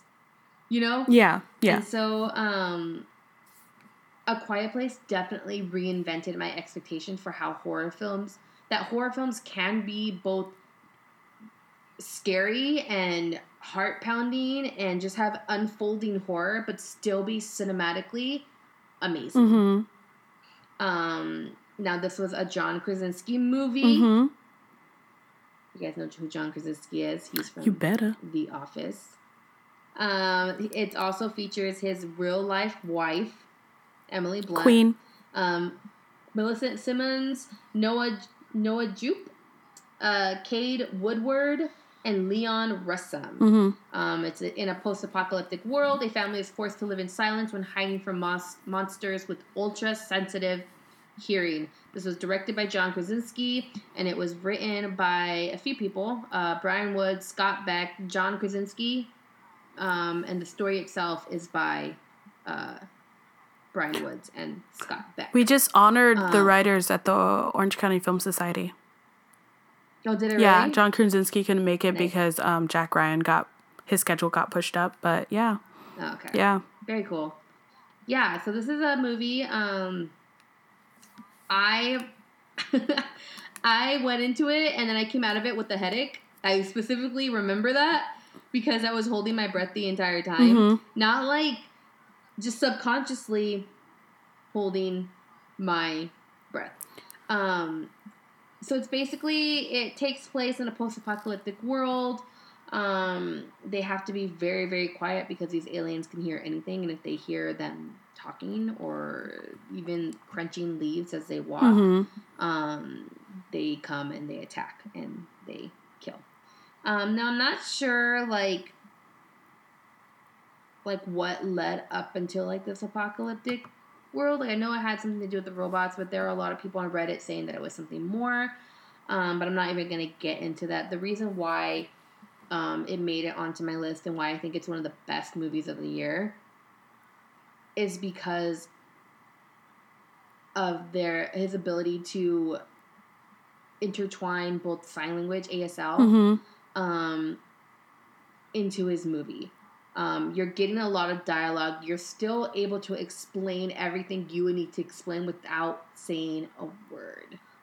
It's insane. And then there's that scene with the old guy, like, and when he screams, it literally made me made my heart skip a beat. Now, I, it's just I don't know the amount of tension Mhm.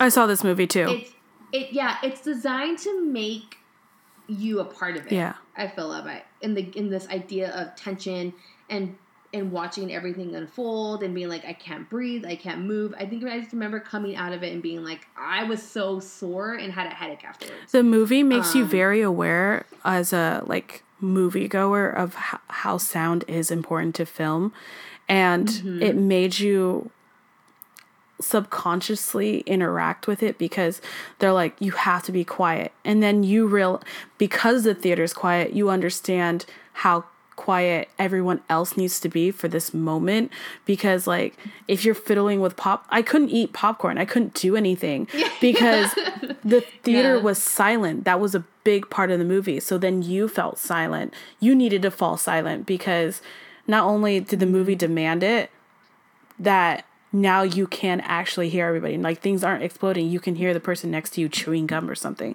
And there was three Yeah. people in our theater and we were just like Yeah, and it relies heavily on visual storytelling because obviously we don't have any dialogue to push us forward.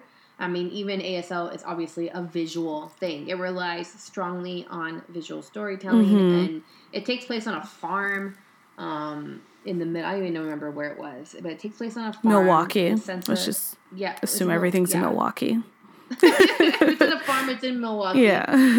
um it just it's crazy how he just and then the ending is so i'm like i'm not gonna spoil it but like the ending is so not what you want to happen Yeah. but you you accept it it's one of those things where he stuck the landing like it wasn't predictable yes. he stuck the landing and once he decided this is how it's gonna end he just ran full force with it Okay. it's insane i had no i had no idea that philly jim had this in him like Yeah, really isn't that didn't. I- crazy? it came out of nowhere. I felt Yeah, like, for like- me. It felt like for me, like I don't know him personally where I'd be like, oh, this is out of nowhere, but like seeing his work, I was like, oh, this is a this is a huge step for you in your career. You're directing, acting, Mm-hmm. and you're writing, and it's it's great, and you have great people involved. Yeah. And it makes you realize like it's one of those things where it's like it's such a contrast from the world we live in now. We live in such a noisy, loud, Mm-hmm. Congested world where our cell phones are going off all the time. Like we would never be able to uh, could we able be even be able to adapt to something like this? I guess if you have to Yeah. you know you have to if it's worth your life but um it's part of survival but it also just kind of i don't know it, there was just something about this film that is lasting and i think a lot of horror films it's now changed it now gives me expectations onto what i expect from the horror community honestly like I- believe now. I believe strongly that you can have a cinematically beautiful film Mm-hmm. and also be a horror movie. Just like comics, just like fantasy, like these different genres are really stepping up their game and making it very clear. yeah. That every genre has the opportunity to be genius and great quality Mm-hmm. and visually stunning, character development stunning. Like it, it, you have the ability. You don't have to sacrifice one to get the other. Yeah. You know, I It's think just that's middle what ground. This movie, yeah, it's like you don't have to sacrifice, you know, how your film looks just for it to be scary, Mm-hmm. or how the script is just for it to be scary. You know what I mean? Yeah. Yeah. So, yeah, this is why It was so good. this it's it's amazing. You want to hear something else funny? You're just like naming stuff, then I'm like gonna casually like name drop like I'm the coolest person in the room, but really I'm like desperate for attention. Um, I also, I also had the composer on my panel, Marco Beltrami, really? Nice. and uh, I don't know if some of you guys know who Marco Beltrami is, and if you don't, you really should. He did so many crazy things, but he did World War Z, obviously A Quiet Place, The Wolverine, Scream, Logan.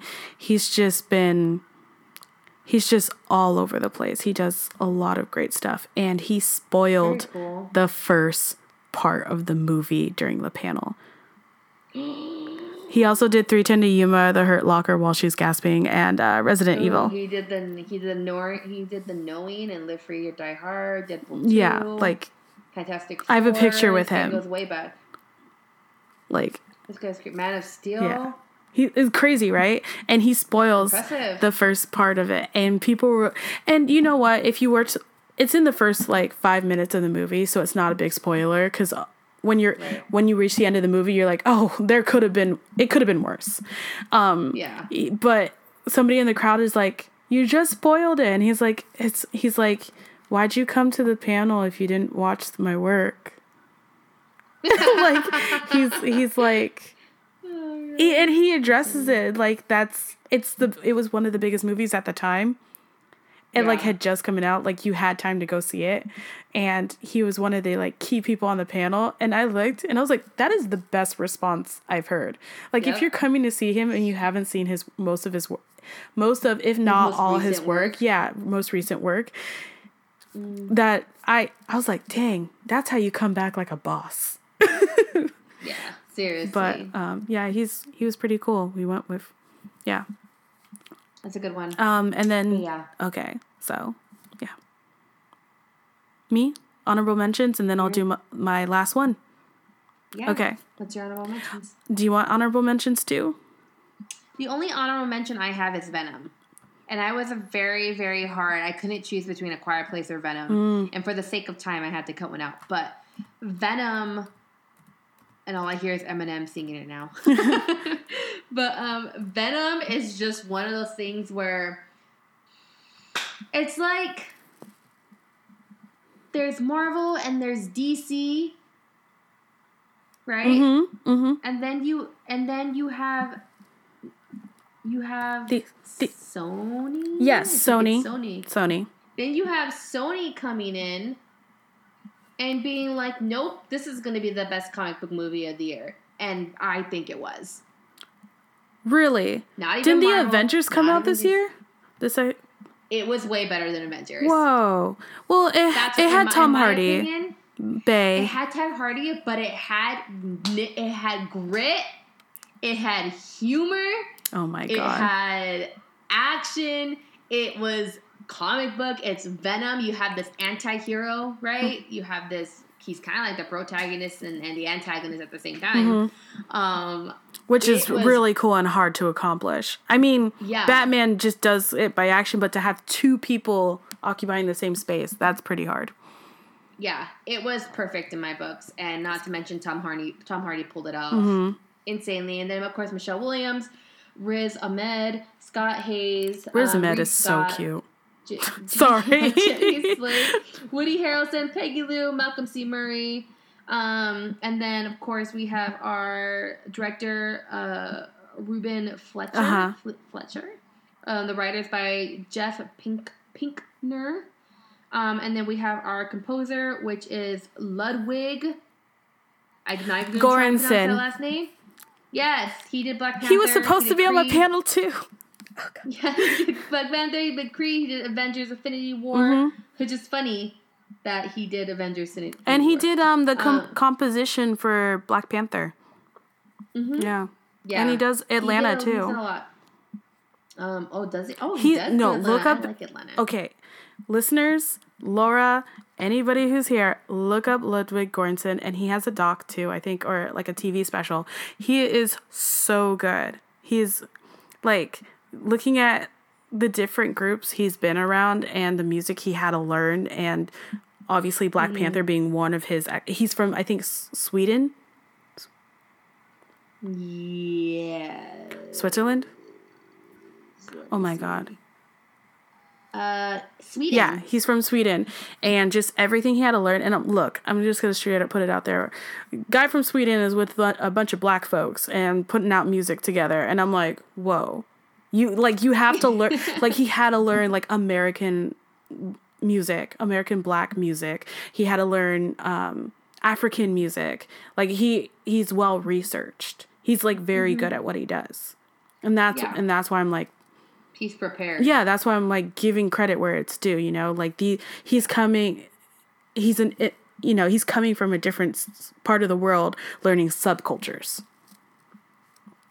Very nice. Yeah. Yeah, he's um I think the music on all those films that we just mentioned were uh Saleh amazing. yes Um but yeah, so Venom is def- is my honorable mention. Um but yeah, you can go on to yours now because I'm pretty sure a lot of yours are going to be some of mine. Too. okay so my honorable mention real quick is like sorry to bother you by boots riley i don't know if you were able Never to see it. but um it stars uh was it tessa thompson and lakeith stanfield.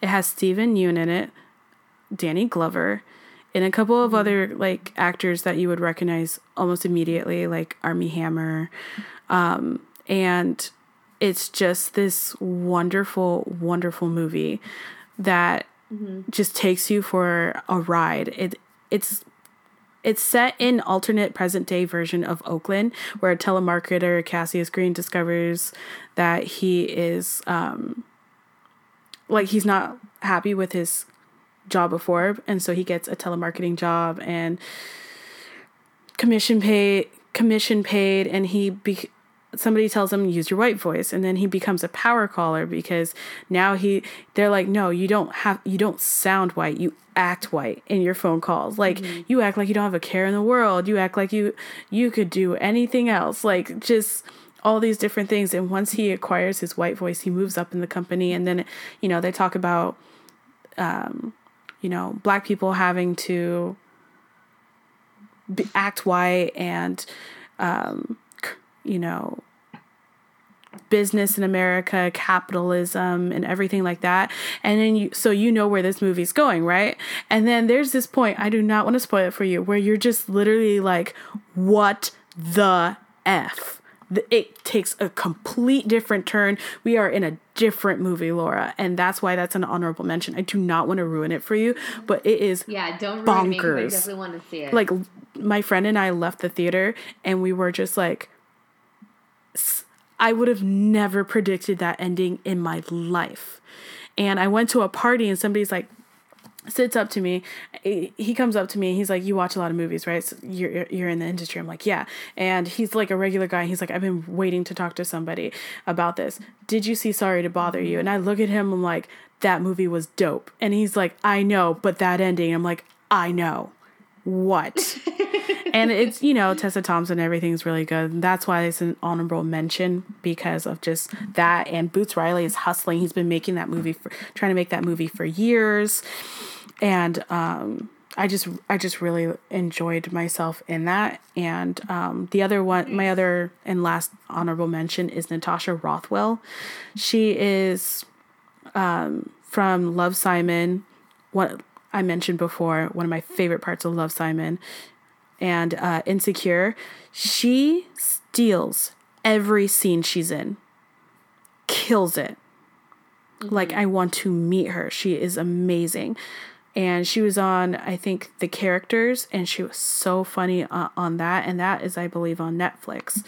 And, um, you know, I'm trying to I'm trying to remember. I'm like I don't want to mess up if I think she's the wrong person, but there's this one scene where she's uh pretending to like she just does a song where she's a basic bitch and she's like, "Yeah, I'm wearing leggings and I'm singing Taylor Swift." You know, like she it's a it's funny, but she um if I don't know if you watch Insecure, but Insecure is an amazing show with um Issa Rae um produced written by her and Issa Rae is amazing, and the other actress, I can't remember her name right now, is amazing too. But then Natasha Rothwell comes in like a tornado, and you're just like, I can't. I want to be her. She's so funny, and she just got picked up for a couple of deals, and she got casted in Wonder Woman 1984.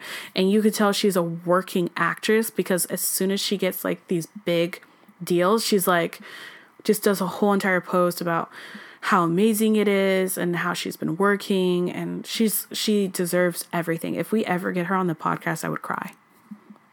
I, I'm telling you right now, she's amazing. But I will end this with my number one.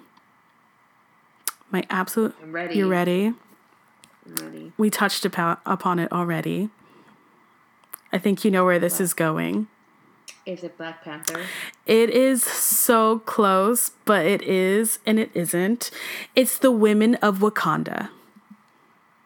Oh. What's up, okay, girl? okay. What's up? What's up? They net like they they're just now giving us our female movie, but Black Panther was like high key, just equal. it was it's what I needed forever and always. But so the women of Wakanda, Laura already went through the whole entire Black Panther movie, so I don't have to reiterate that. I had a feeling it was gonna be on your list, so I was like, I'm gonna do the women of Wakanda and just throw it out Nice. like where it needs to be. it's a good nod. Yeah, because Yeah. You know, that movie very much had a lot of major players, like you mentioned, that were had to be mm-hmm. good. And if they didn't do what they needed to, it, it would be a different movie. So Right. the major women that I'm speaking highly about is Lupita Nyong'o, who plays Nakia, Danai Gurira, who plays Okoye, and Letitia Wright, who plays Shuri, and I can't forget my my ageless queen Angela Bassett, who plays Ramonda. and um, th- this this movie like touched my heart as in the other episode I talked a lot being a person of color this was just amazing to see that we could mm-hmm. this pan African movie that talks about different types of black people and the level of details that went into it and that it was directed by a black person it stars black people you know and written by it's just it makes you just really happy to see d- different and seeing your different on there and um, I thought the women of Wakanda really represented and held their own in what sh- typically is a male driven movie. And there's, you know, obviously nothing wrong. I'm never going to knock down Captain America Win- Winter Soldier, okay? You know what I mean? Like, oh my God. I, hands down, one of the best movies ever in the comic verse. But so for me, Black Panther too, because it was it was one of those movies where it really just delves deep into different commentary of an overall conversation where um you know just real quick you know Michael B. Jordan is black American and then they're living in this world of Wakanda that hasn't been colonized and they're coming at from different points of view. And the only reason why Eric Killmonger played by Michael B. Jordan is a villain is how he does things but people people I didn't see that many res people resonate in a very long time with a concept from a villain where they're like, yeah, he's right. He's doing it awfully, but he's right. And then Chadwick Boseman, who is a, like complicit in a system that doesn't help other people. So it's a very big morality issue.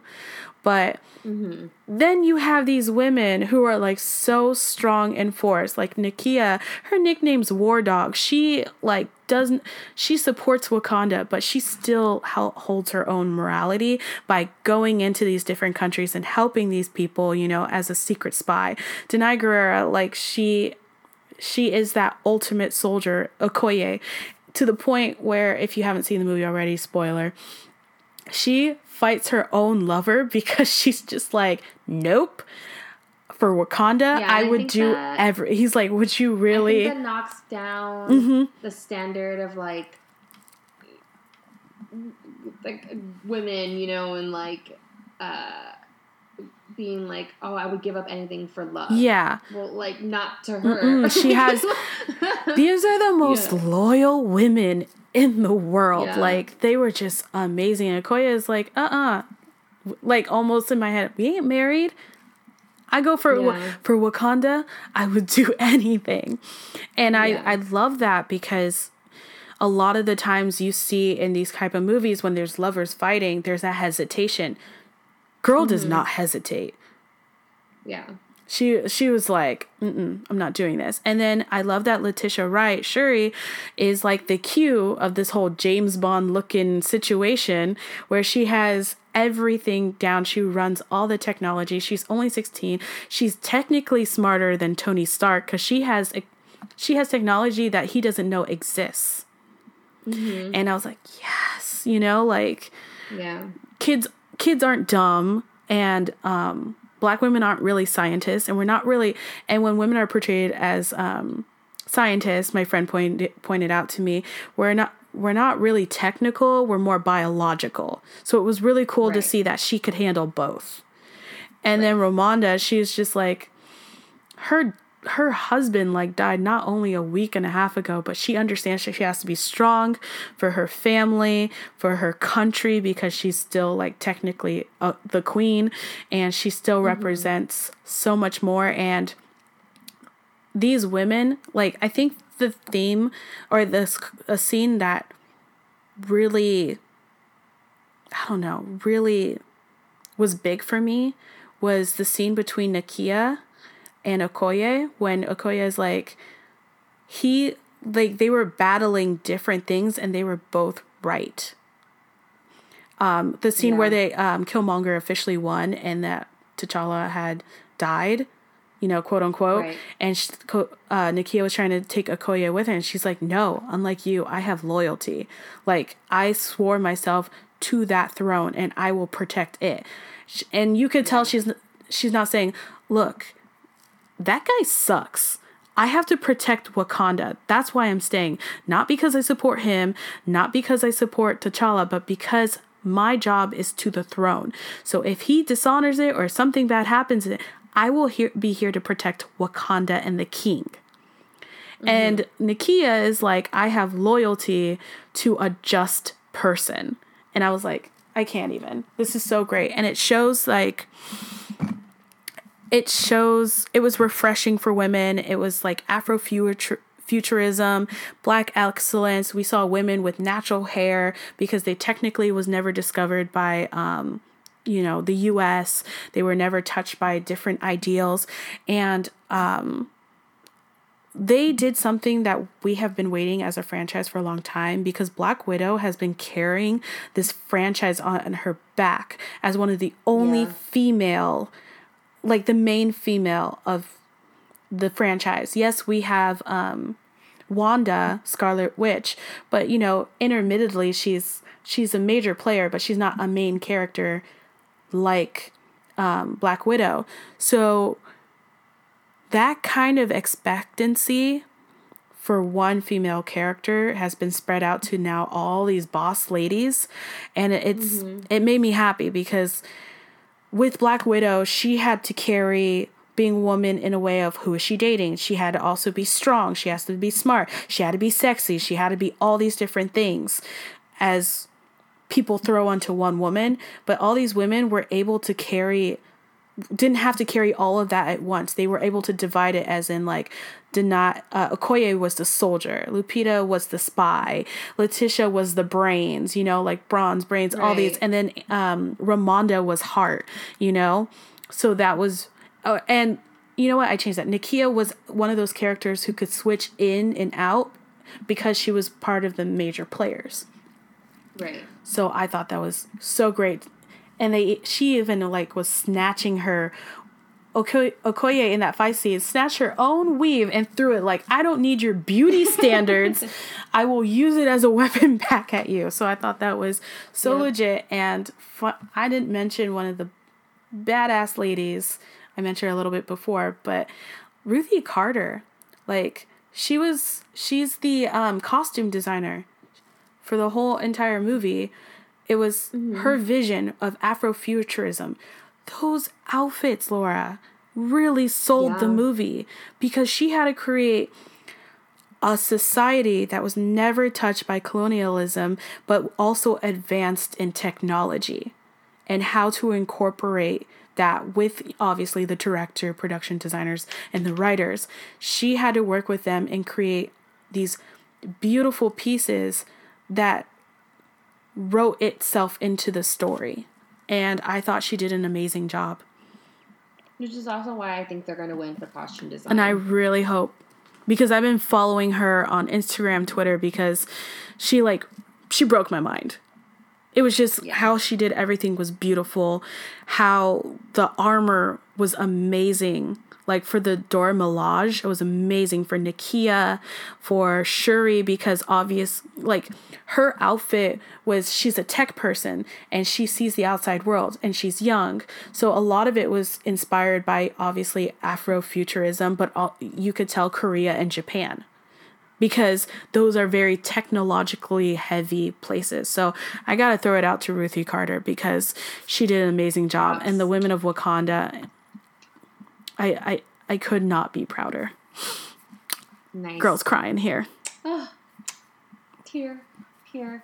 Yeah, I think, like I said, visually, everything that Black Panther had, I honestly think Black Panther will win for a lot of its visual element elements when it comes time Mhm. for those golden men to be Do we hand it out? I hope I will be there. And when she gets it, I'm going. You watch for me on Twitter. I'm gonna lose it because I I love Ruth Carter and Danai Gurira. Like her head shaved. You know, like we have a lot of black women out there, but we never get to see that kind of stuff. We saw different hairstyles. For me, having natural hair all the time, I was like, oh, thank God. Are we normalizing this yet in Hollywood? Because like the rest of the world is like doing it 'cause we we tired. and she's from The Walking Dead, you know. Uh, yes. Danai is like like I said before. She's one of the actresses I will follow to every movie she goes Yeah, to. she's our OG fandom, guys. That's how like Walking Dead is how we discovered we could be friends forever. Yeah. I don't want to mention how the show's going now. We don't talk about that. Let's do. We don't talk. About No, it's been going great. What are you talking about? yeah. But yeah, so 2018 has been. Uh, I feel like I I feel like my taste had changed in 2018. Yeah, yours got more mature and I regressed. And- I regressed so much. Mine were like DC, Marvel, Deadpool, like. But sorry to bother you. I think was a really mature. I definitely need to see that one. I need you to see that one, and I need. We'll do a mini episode once she sees it, because I we need to discuss the 360. Wait, no, 180. Oh God, this is why I majored in communications.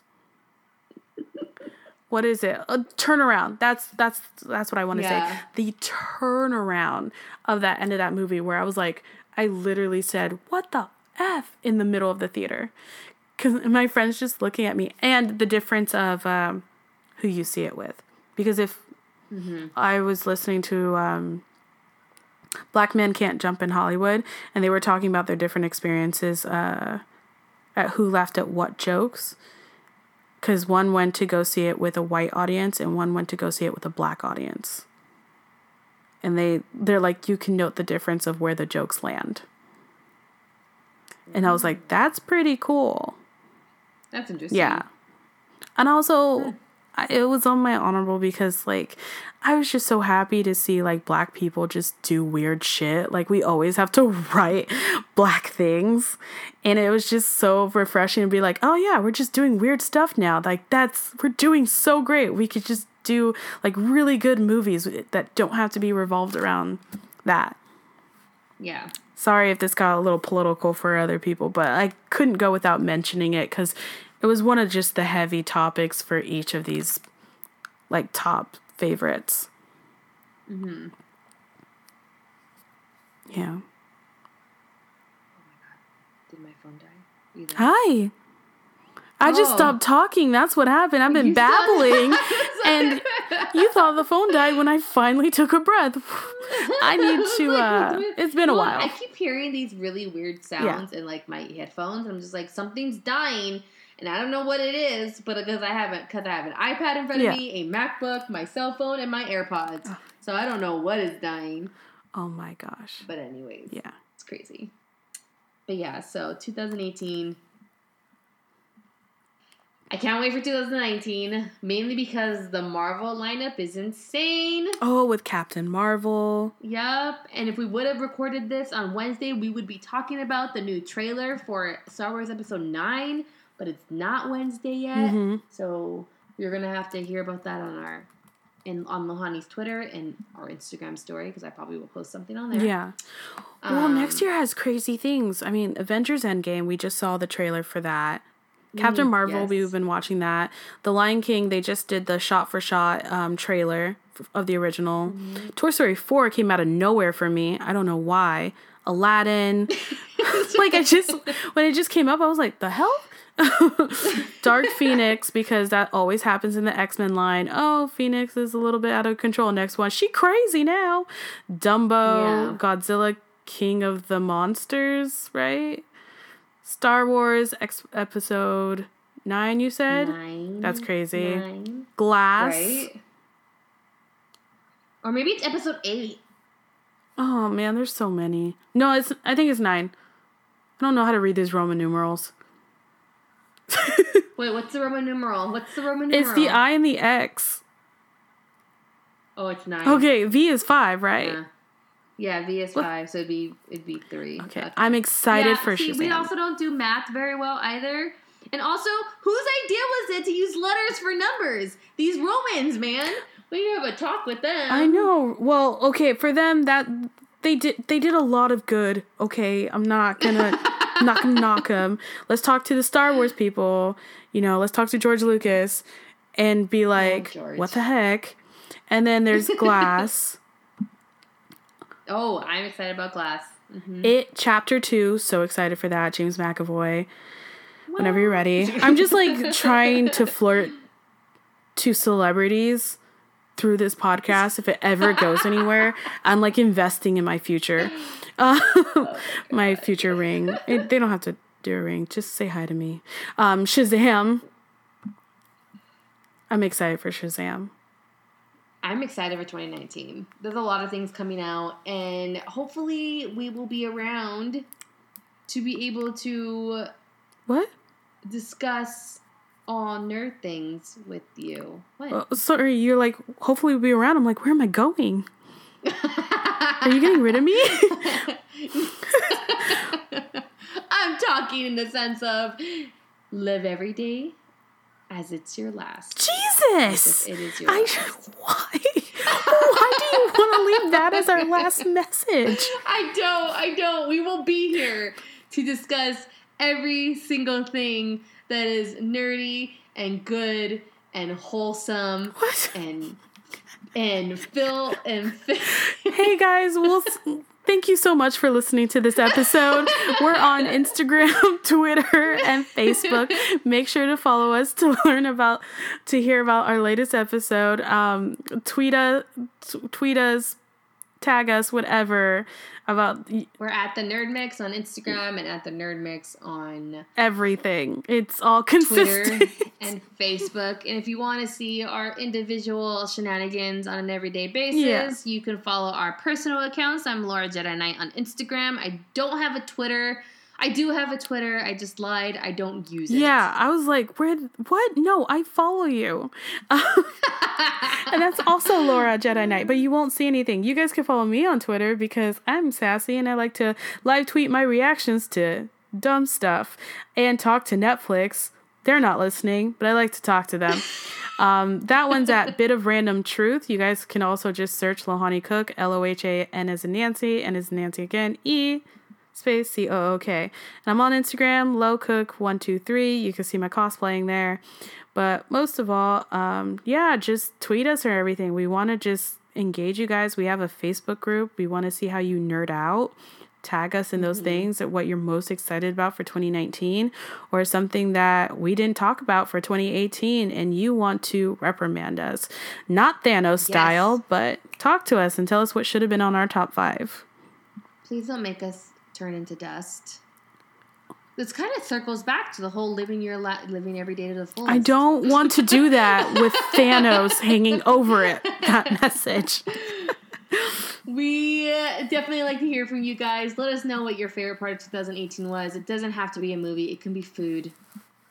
It can be it can be whatever you. Oh want. my gosh, if you guys know of a place that has like nerdy food, oh, like themed, don't I don't count Disneyland. That's cheating. no, no, that is cheating. We don't count Disney. I'm talking like food that everyone can go. Yeah, like if they do this crazy, I don't know, Marvel thing at this restaurant that's like super nerdy, like Harry Potter drinks, tell us, we'll go. Actually, there is a Harry Potter coffee shop in uh, Chino. Oh no! Well, now I have. You don't count. you don't count. I'll tell you. I want them to tell us the cool stuff. Tag us, and we'll go. Okay, we'll do us, a foodie. We review. will go. We will get together because we rarely take pictures together, mainly because we live kind of far apart. you but don't even live that far. we We're so lazy and we busy. don't. We're just lazy. Mainly just but we will get together and we will go eat whatever you guys recommend. And now, now, don't get all crazy and start recommending like crappy places. We we already said it has to be nerdy. It has to be It like to be. Disney, It has to be Marvel, comic books, DC. Um, no grasshoppers. I don't want to eat weird stuff. And like we said, well, it can't be Disneyland. it cannot be Disneyland. If you recommend me something from Disneyland, I will ignore you. but we'll go, and it has to be in the SoCal area, like LA to San Yeah. Diego. We'll do it. We'll go. Yeah, yeah. But Nothing like out of state because I don't got time for that. unless they're paying for our tickets, we'll go anywhere. If that's the case, if you're flying us out, your girls need vacations. Oh, for real though. And on that cue, and the fact that my dog is waking up. Gotta go. Gotta go. Thank you guys for listening to our podcast. We really appreciate you making it all the way to the end of our rambles and our discussion that we are always passionate about to talk about. Um, and we will see you guys on our next episode. Oh, almost forgot. If you guys really like what you listen to and you want to hear Yes. some hear more stuff, we have other episodes, and um, we're on Patreon. If you guys want to come and support us, Yes, we really appreciate it and it'll help us motivate us to put out even more episodes. All right. And more rambles and more shenanigans with Laura and Lohanne oh. and whoever else is on our podcast. Oh yeah, yeah, yeah. Um. Uh, anyways, nerd mix out. what? Bye.